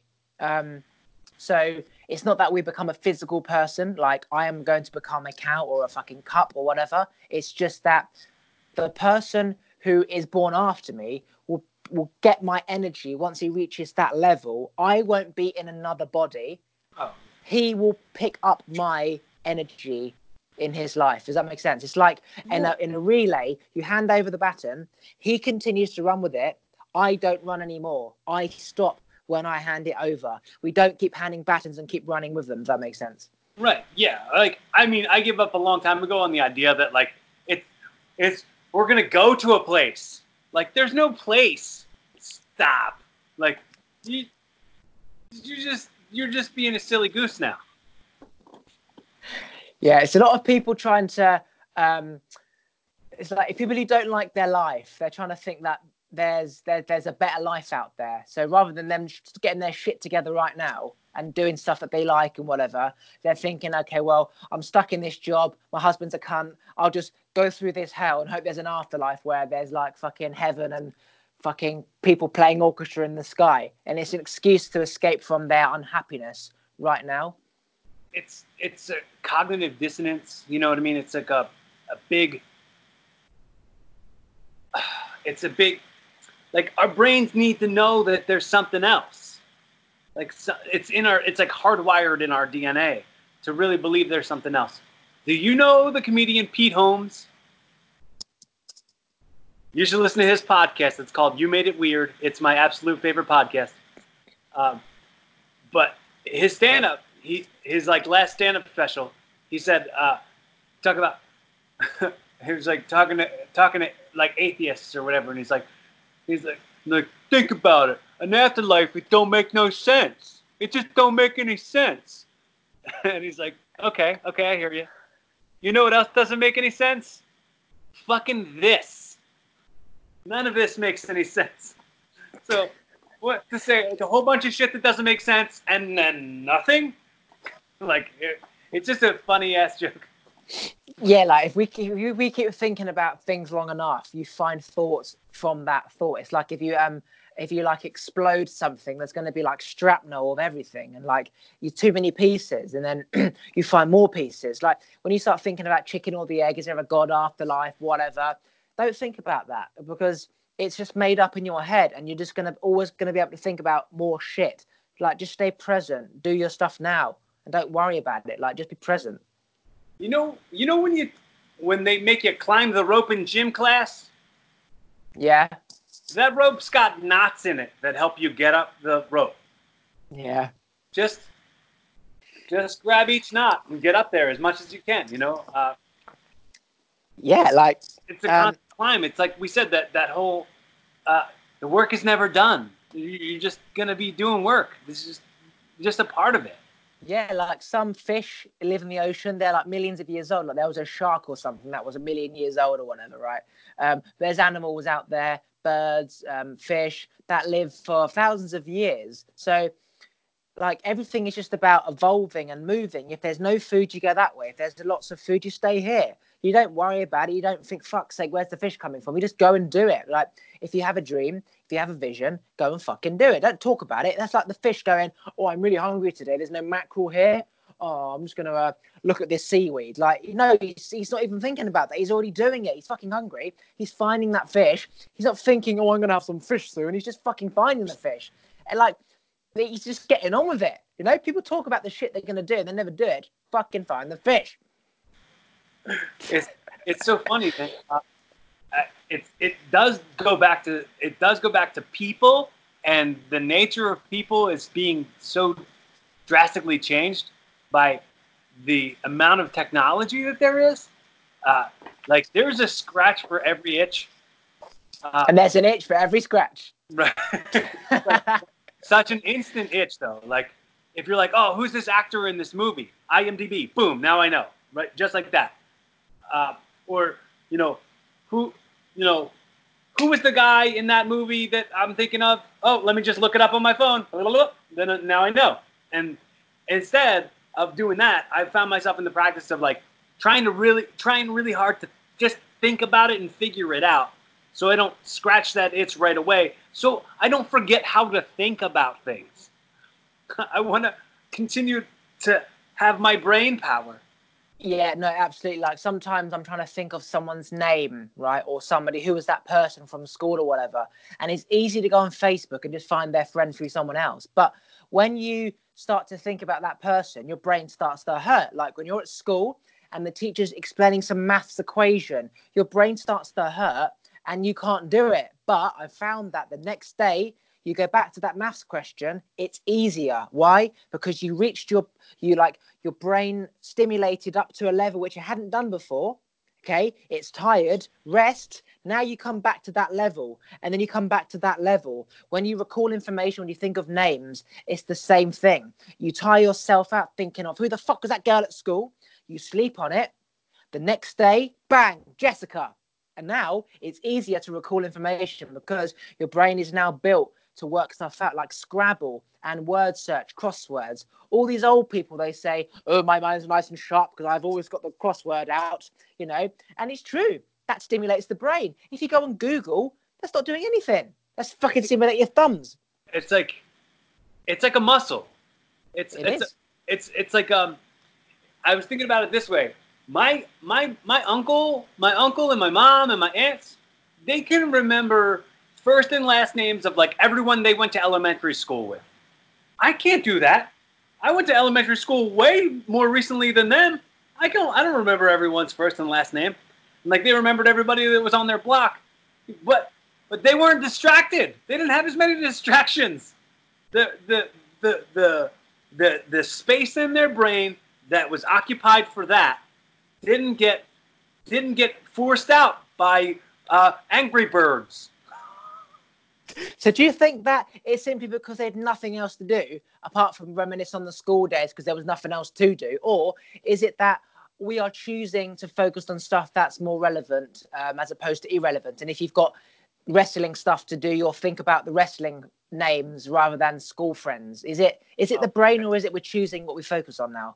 It's it's real weird because I always say like I've lived so much life. Like when somebody brings up old shit, I'm like, I got too many too much living behind me at this point in between when that happened and now that I don't remember whatever this was. Yeah, uh, like people sometimes bring up like people say, "Oh, uh, do you remember this person? She's pregnant or she's getting married." I'm like, "Oh, that's nice," but to me, that is so fucking long ago compared to where I am now and where I'm going. I couldn't politely give a shit. But to them, they've just left school, they've got a job, they still see all their friends from school. That's just like yesterday. But for me, it's like, wow, man, I have gone to millions of planets and back. I don't even remember school days. Like I can put my mindset back, but it's just so far ahead that it's like, who? Don't know who she is. Don't my, give a shit either. my, it's weird, man. It's it's funny too because like even look look at how close like me and my brother. My brother's my brother's three years older than me, right? We grew up in the same home, um, and recently, what a couple years ago, we moved into this to this apartment. Me and my brother, and I was like, "Oh, we got to go to Lowe's or something. We got to go to Home Depot. We're like, it's just a home, you know, one of those. Stores. Did they have that in England, Home Depot? No, but similar stuff, yeah. Okay, so I was like, oh, we got to go to Home Depot. And he's like, oh, I don't want to ever go to Home Depot again. Mommy used to always make us go there. And I'm like, you still remember that? still remember that? You're holding on to that shit? And, I, and I'm like, I was like, I, I say this all the time. I said, we waste so many right nows on right nows we'll never get back we've lived through so many right nows that we were too too focused on shit that wasn't going to advance us any further. Like yeah, yeah, like um, like people people stay in the past, which was right now at some point, right, and they right. don't go in the future. So they've got uh, they've got no new right nows. So all they do is they're not right now, they're not in the future, they're in the past, reliving right nows, where there's almost like no memories, no new stuff to do. So they keep reliving all that stuff where it becomes like present. Like as you said, mum always took us to depot. That was ten years ago, bro. How can you just be like like fuck me, like like it just shows the evolution of people's brains, where people are in their mindset, what their thoughts are, where they are. Are they sort of wishing they were back at school because they never had the high school chick, or do they wish they had more friends? Do they hold on to shit? And it just shows the evolution of some people when they bring up conversation like, "Remember that teacher at school?" I'm like, 10 years ago. Why are we having this conversation? Why can't we speak about fucking what's on at the cinema? And to them, they're still reliving that that that time because um, it was a good time or whatever. It's like people who still listen to music on their iPod that they listened to when they were 16 at school. I'm like, bro, have you seen how many artists and songs that there are now? Why are you still listening to fucking Blink 182? There's like ASOS and um, fucking, you know, like all these One Direction. They're like, who's One Direction? Who the fuck is Blink 182, bruv? Yeah, you know what I mean? And ah. it's like, he's listening to the same songs because he's reminiscing what it was like when he was bloody 16. And I'm like, Christ's sake, I can't be in your presence right now because I'm getting flashbacks to school. And that was 10 years ago. Right. Blink 182, bloody, uh, um, fucking, you know, like Nickelback and like, Jesus Christ, like, Dude, I, Linkin Park since then. Dude, Linkin Park, I still listen to Linkin Park. Linkin Park yeah, yeah Linkin Park has got eh, that. That was the that was that was some major stuff in my life, man. I think um, Linkin Park helped me get through some things when I. Was, oh yeah, yeah, yeah. Of course, I'm, yeah, yeah, yeah, yeah. But I'm saying like people stay in that mindset of well, you know, you listen to music and it reflects like your feelings and stuff. They stay in that mindset, um, mm-hmm. and they never get out of that. So yeah, Linkin Park was good when you're lost and trying to find yourself, but now you need to be like Ed Sheeran, like just strumming your guitar and free. Did you did you listen to the very last the very last Linkin Park album before Chester's death? Uh, no, I, I wasn't a major fan. I just heard listened to the songs that were like popular, like um, in the end, and uh, encore. Pretty much any songs I know. So go go on YouTube after this conversation's over and look up look up the song Sharp Edges. Sharp Edges. Uh, it was the very last song on the very last Linkin Park album, and it's sharp edges have consequences. I guess that I should have found out for myself, or guess that I had to find out for myself. It's it's really it's a good song. It's not like it's it's tough. Like when I played it for my girlfriend, she was like, "This doesn't even sound like Linkin Park." Yeah, yeah, like when you understand the message behind it and what he was saying and how he was feeling, it suddenly doesn't become a song. It becomes your friends texting you, like, "Bro, I'm feeling this. I need to like." You suddenly becomes real. Like, fuck, that's a message that your friend can suddenly email you and say. Um, yeah, it's it's uh, it's fascinating how, like, he literally planned his death where he did carpool karaoke and then literally a week later he killed himself. Like he knew at that point what he was going to do because his friend was his friend passed away and he wanted to be with his friend or something like that because of how they were both abused as a child or whatever. So he always had that connection and like this only figure in his life. And the fact that he did carpool karaoke so happily so confident knowing he was going to kill himself in a week's time which was the birthday of his friend that went to who passed away he planned it all. How he could be so chilled about just I'm going to kill myself on that day. I'm present, enjoying James Corden's carpool karaoke. That is that's powerful because it wasn't like he was in pain. It was like he was in control. You know what I mean? Mm-hmm. Those two deaths, Chris Cornell, Chris Cornell, and then and then Chester right after that. They both hit me hard, like right because honestly, the number one album, the most played album on on my Spotify is Chris Cornell's Songbook that album, that live acoustic album that Chris Chris Cornell had, and um, I dude, that both of those deaths right away, like because like Chester and uh, Linkin Park, those those albums are also pretty pretty high vol high volume uh, plays on my Spotify, but um, I uh, I it's tough, man. Do you do you ever find yourself you ever find yourself wrapped up in YouTube conspiracy theories?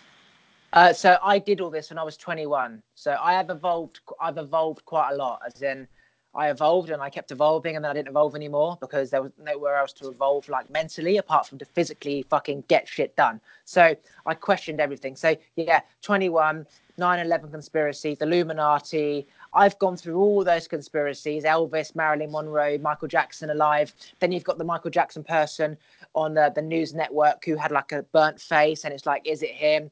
And he's coming out of this place. I've gone through the whole shit. I questioned everything. I tried to find other videos to compare to find answers. 9 11, where was George Bush? Where was this? I questioned everything and I made my um, assumptions and I put that to bed basically. I have the answers of is that real? Was it real? Yes, no. Put it to bed. That was a long time ago, like when I was 21. I did that cycle of, you know, like they're trying to control you, like you know, and well, fucking like Richard Branson, Steve Jobs, Donald Trump, they're all like in the office, like, how can we control humans now? He's like, yeah. He's like, oh my god, Jay Z's done that. He's part of the Illuminati. No, he just has a third eye because he's aware about shit, dickhead. I've gotten caught up in some some online conspiracy videos, like not not even that long ago. Like I I I fell down a rabbit hole for like reptilians conspiracy. I did I did all that, yeah, yeah. I I done all that, yeah. and uh, what what other uh, the Avril Lavigne being dead. I haven't seen that one. Might that might be in a recent one, but uh, yeah, she was on a. She's on Instagram. She's not. it's a fake. It's a fake Avril Lavigne. This Avril Lavigne is a is a doppelganger. They killed her off in like 2004 or she had commit suicide and they just replaced her. Like that's what the conspiracy theory is. Honestly, like you could make up bollocks to anything and find reasons to back up your thoughts. Because like in a room full of brown, there's equal amounts of red, but you focus on the brown and someone says, How much red was there? I don't know. And then you look and it's like half red. So we only focus on what we are looking for in the first place. So yeah, you can always find like Did George Bush know? Yes, I'm sure intelligence agencies did know that it was going to happen. Maybe not at the exact same day, but this chatter. Uh, it doesn't mean that he could have done anything because what are you going to do? Like, what the fuck could he have done at that point? Like, fucking go and find Bin Laden and hold him down? Like, it's just not how it works. Like, you know what I mean? yeah. Bin Laden, I know you are planning something. I suggest you don't because you will have the military of the United States up your asshole. So I suggest you don't. Like, well, what was he supposed to do? well, it's weird because, like, from from my world of being a pro wrestler, since since I'm 14 years old, I'm 36 now. So most of my life has been spent in a world where I know everything's I know everything's set up. I know everything's a work. I look at everything like it's a work. Like sports, like football, um, like like American football. As, it feels like it's a work to me. Um, I feel like basketball is probably a work. I think pro wrestling's the only thing that like owns it and goes, yeah, it's entertainment. We get it's entertainment. But like, we're the only ones.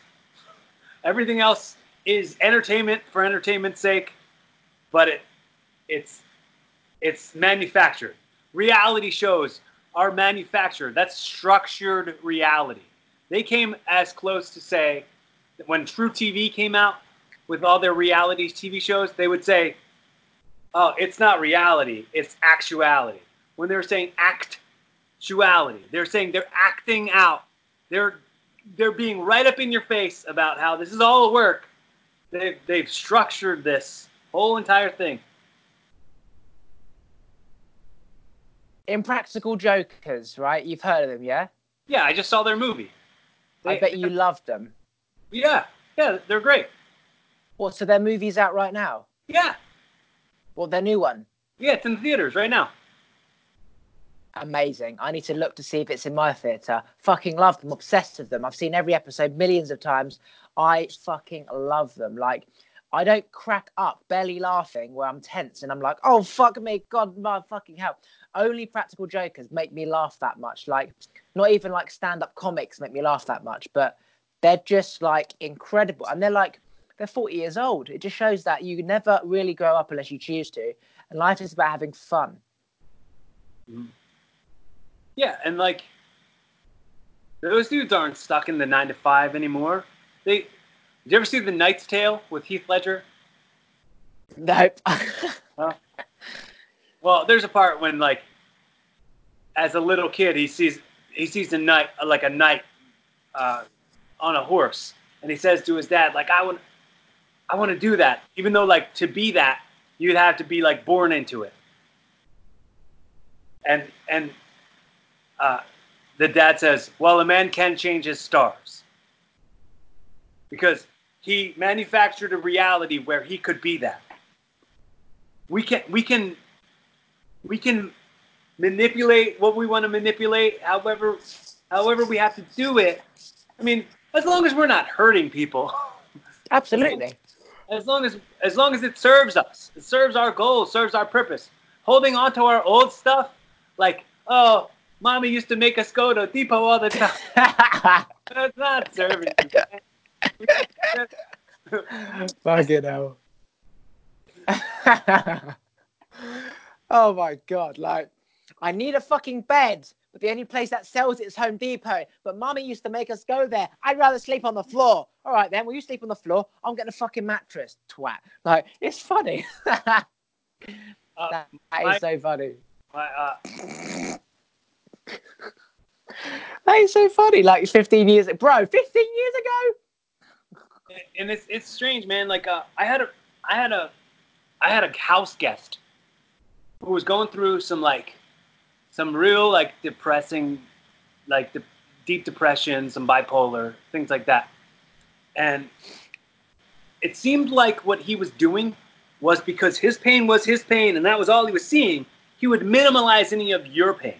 When you say you have that you're going through a thing he's like nah well i saw this. This messed me up. And it's like it becomes a competition. Which one of us has had a more fucked up past? And it's like, bro, we don't have to compete for this. I don't live there anymore. I've hmm. moved out of that. I have other places to go. I have other things that that that witnessing like finding a dead body when you were a kid. Yeah, traumatizing. Move past. You're not a little kid anymore. Did like, you ever find a dead body when you were a kid? I haven't. No, I haven't. But I'm saying like like that that would if I, if I did if I did and you told me and then you told me you have Tourette's, I'd be like, nah, whatever. You didn't find a dead body when you were a kid. you know what I'm saying? Yeah, the only dead body I found was my nan when she chokes on a grape at the dinner table, and then she came back alive. So it wasn't really a dead body anyway.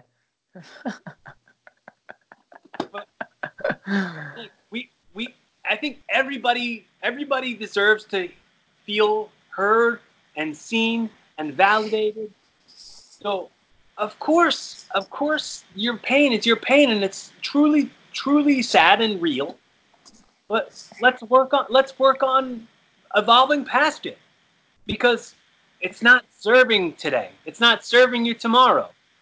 What will serve you tomorrow is some some positive goals, some short-term goals, and I and I, I was even saying like, you know, when you find yourself in that place, maybe let's go to a different place. Let's find some distraction from that.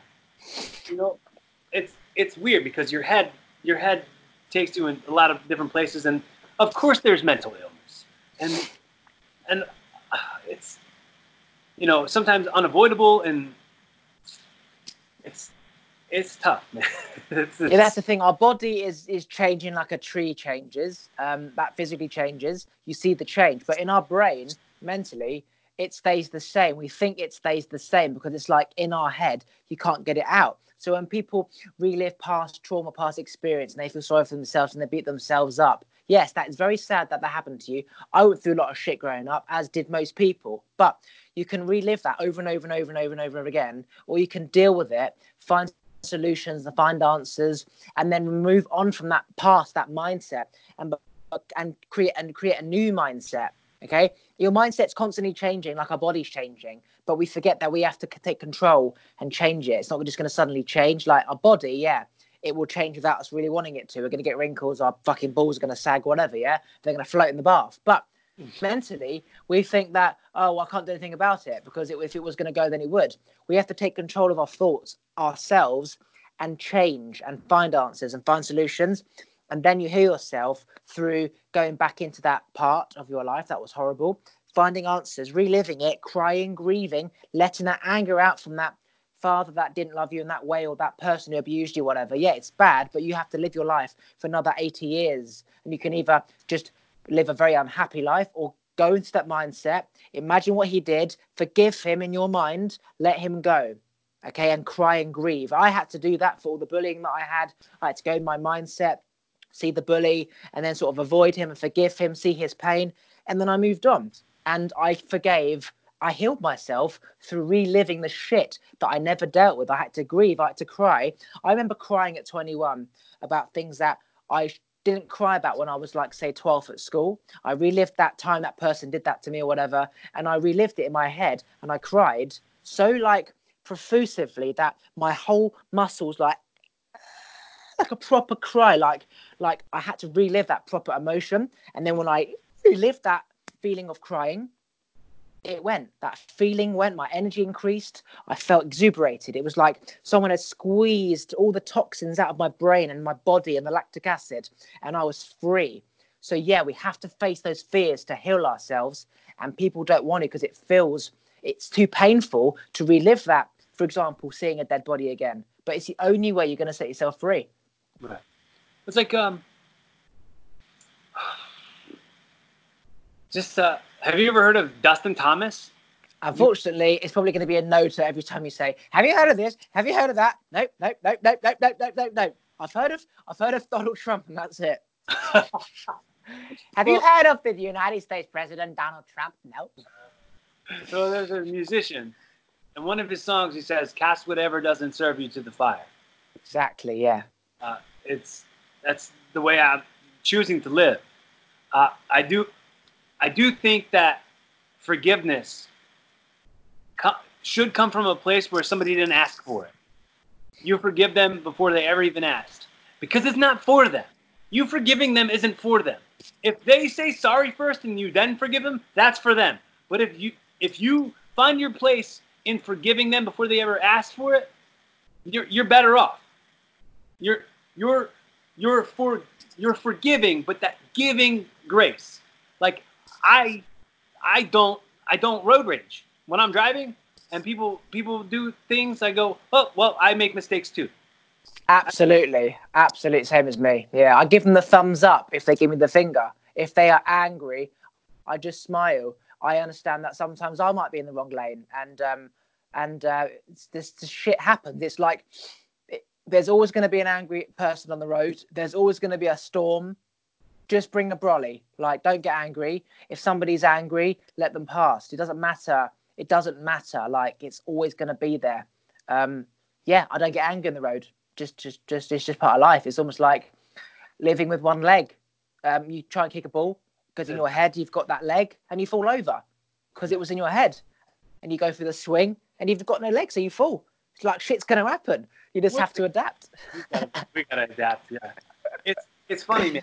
Uh, I had a ago I had a conversation with my father, and you know I'm not going to get into the whole him never being around and me not, you know, me growing up without him, but uh, you know he got into he got into talking to me about like my sister had recently at that point reached out to him and cursed him out.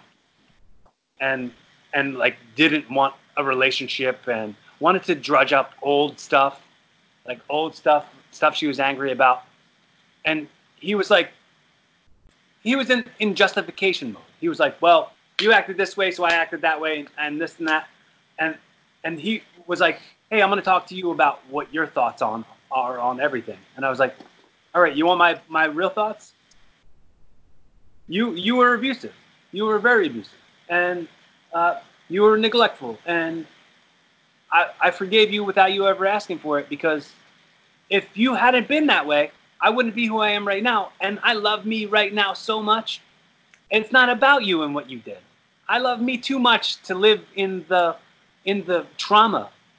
I like oh, I can I can talk about it and I can relive it, but all that's gonna do is is maybe bring up feelings of of you know being you know feeling like I wasn't enough or you know I don't want that. I, I want to live in a place where I know I'm enough.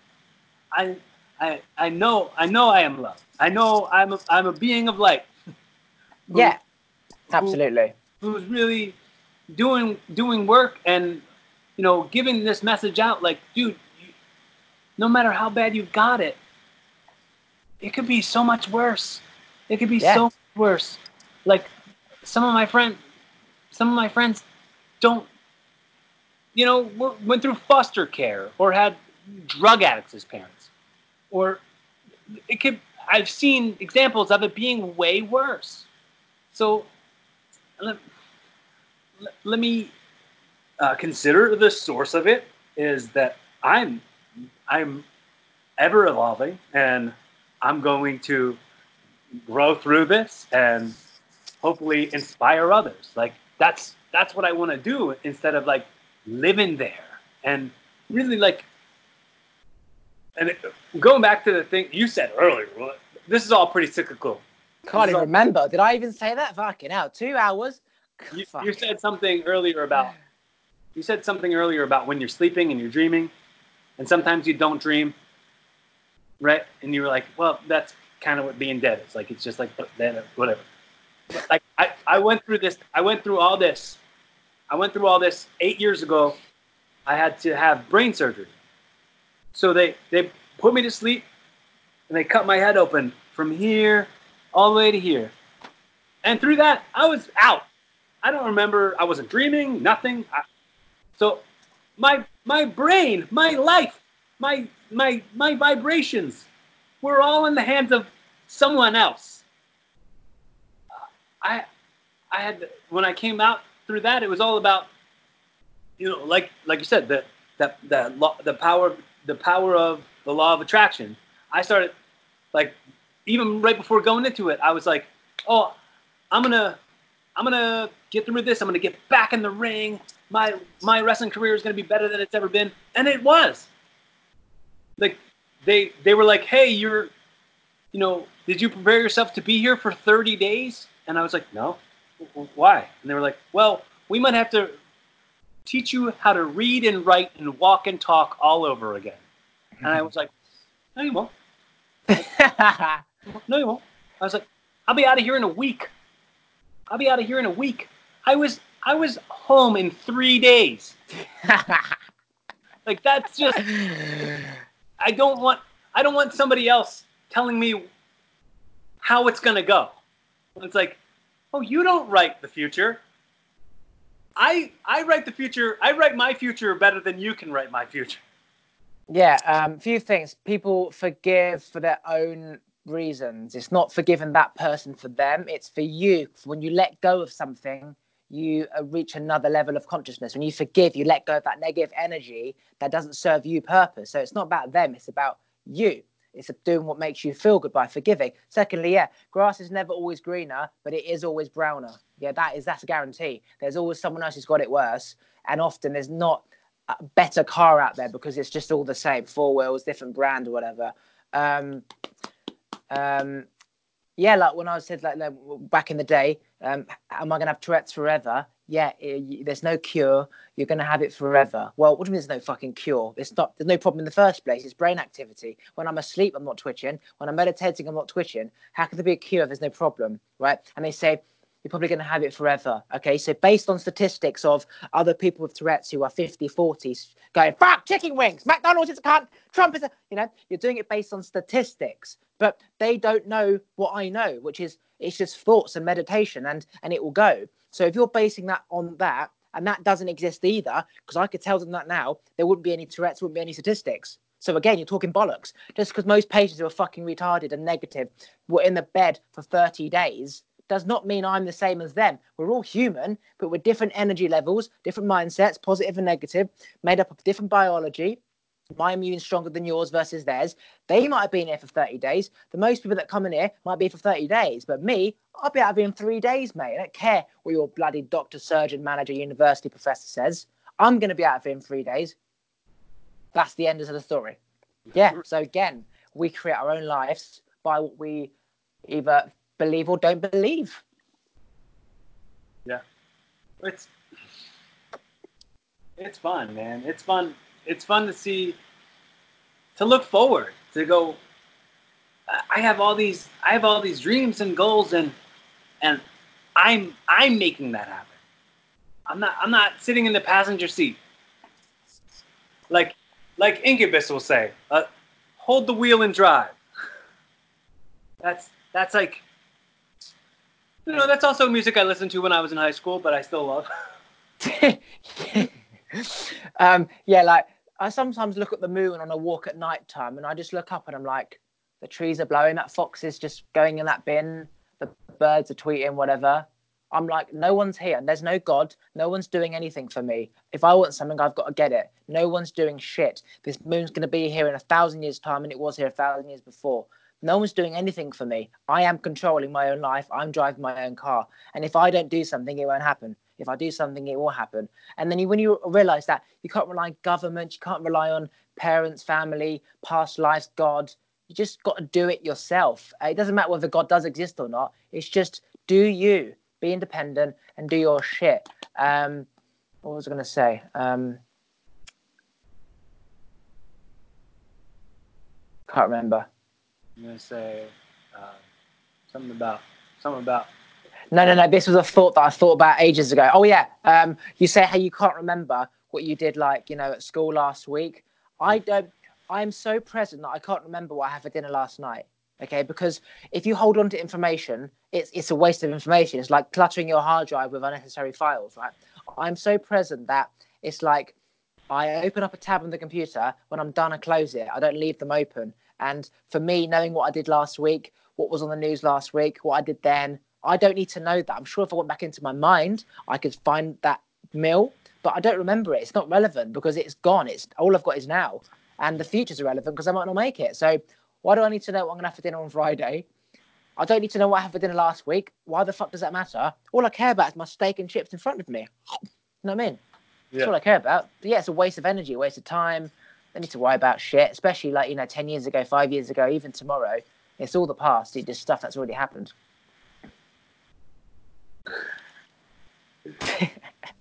So, you know, it's funny. Like the way. Do you have like a way that you normally start wrapping things up on your show? No, just stop when you want to stop. If you want to go, I'll No, ask you. Uh, I'm going to tell you what I normally do, and let's see if we do this. Um, normally, I say. Well, it's funny because I say, I always say, hypothetically, this podcast is your podcast now, right? So whoever the guest is, I say it'll be evolving with Oliver, right? So we'll go from being called evolving with Cory Kastle to evolving with Oliver, right? And in some sort of Jerry Springer's final thought sort of way, if you could wrap this whole conversation up, how would you do it in like a Jerry's final thought sort of way? um, I would say, um, if I'm going to be honest, no idea unless I make someone up right now. I, I don't know. I don't. I don't. I don't really watch Jerry Springer. Like, I don't know how did he used to wrap up his shit. Oh, he would just be like, "Hey, let's remember conflicts happened, and you know, it's a part of life, and let's remember to be kind to each other." Like sort of like just a real Okay. cheesy. you sound like Kermit the Frog, so I'll do it in a Kermit the Frog voice. Okay, everybody. Well, you just have to remember that we're only here on this planet once, and you need to love everybody and just forgive everyone and know that we're all suffering and it's okay. We'll all find a way out sooner or later, and all you can do is just pray to God and eat your steak and make sure that the grass is watered. Just a lot of nonsense. Well, the rain will take care of that. Yeah. Um, okay, so uh, do you wanna do you wanna plug anything, any links, social media, websites, podcasts for us before we uh, wrap it up? Yeah, um, sure. I mean, I don't have a website. I know you do. Say yours, because that's important. Oh, um, to- they- if they if they're watching this, they're on the website. No, I'm saying if I release the audio on my oh, okay, yeah, yeah, yeah. My hi, my name is Oliver. I'm on Cory Kastle's uh, Evolving podcast, which is my podcast because what's his is what's mine because we all share the same food and the same energy and the same oxygen. Uh, bollocks. Uh, talkwitholiver.com. Well, my podcast, Cory Kastle. I'm I'm Cory Kastle, which is spelled C O R Y K A S T L E. Castle with a K. Corey with no E in it, and it's uh uh, my podcast is called Evolving with Cory Kastle. So it's the word evolving and then the W slash, and then Cory Kastle. You follow me on Instagram at Cory Kastles as as I as spelled the way I said it earlier, and uh, Facebook, Twitter, all that stuff, same way. Um, and like I always, I always say on the show, and I'm gonna say it, I'm gonna say it to you. Like I already said it earlier. I'll say it again. You ever think you need a friend, like a judgment-free conversation? Need a resource in some way? Don't hesitate to reach out to me. I'm happy to be your friend be your resource. And it's great that this is just the start. And anyone listening, I'm not hard to get a hold of.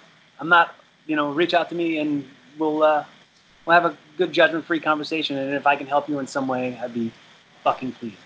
like someone out there who's isolated and lonely, has got no friends, no family, doesn't know where to go, he can go on his iPhone and just speak to another human being and have a great conversation for two hours like we did. And it makes you realize your life isn't as bad as you think. And you have this enormous like wake up of, oh my God, I don't want to die anymore. Like it's amazing, like obviously there is problems through this type of shit, social media and stuff, but there's also so many amazing stuff. It's just what you focus on, the good or the bad. Okay, I'm going to end this here. Uh, I'm going to press stop recording and I'll say goodbye afterwards, yeah? Bye, everybody. Keep evolving.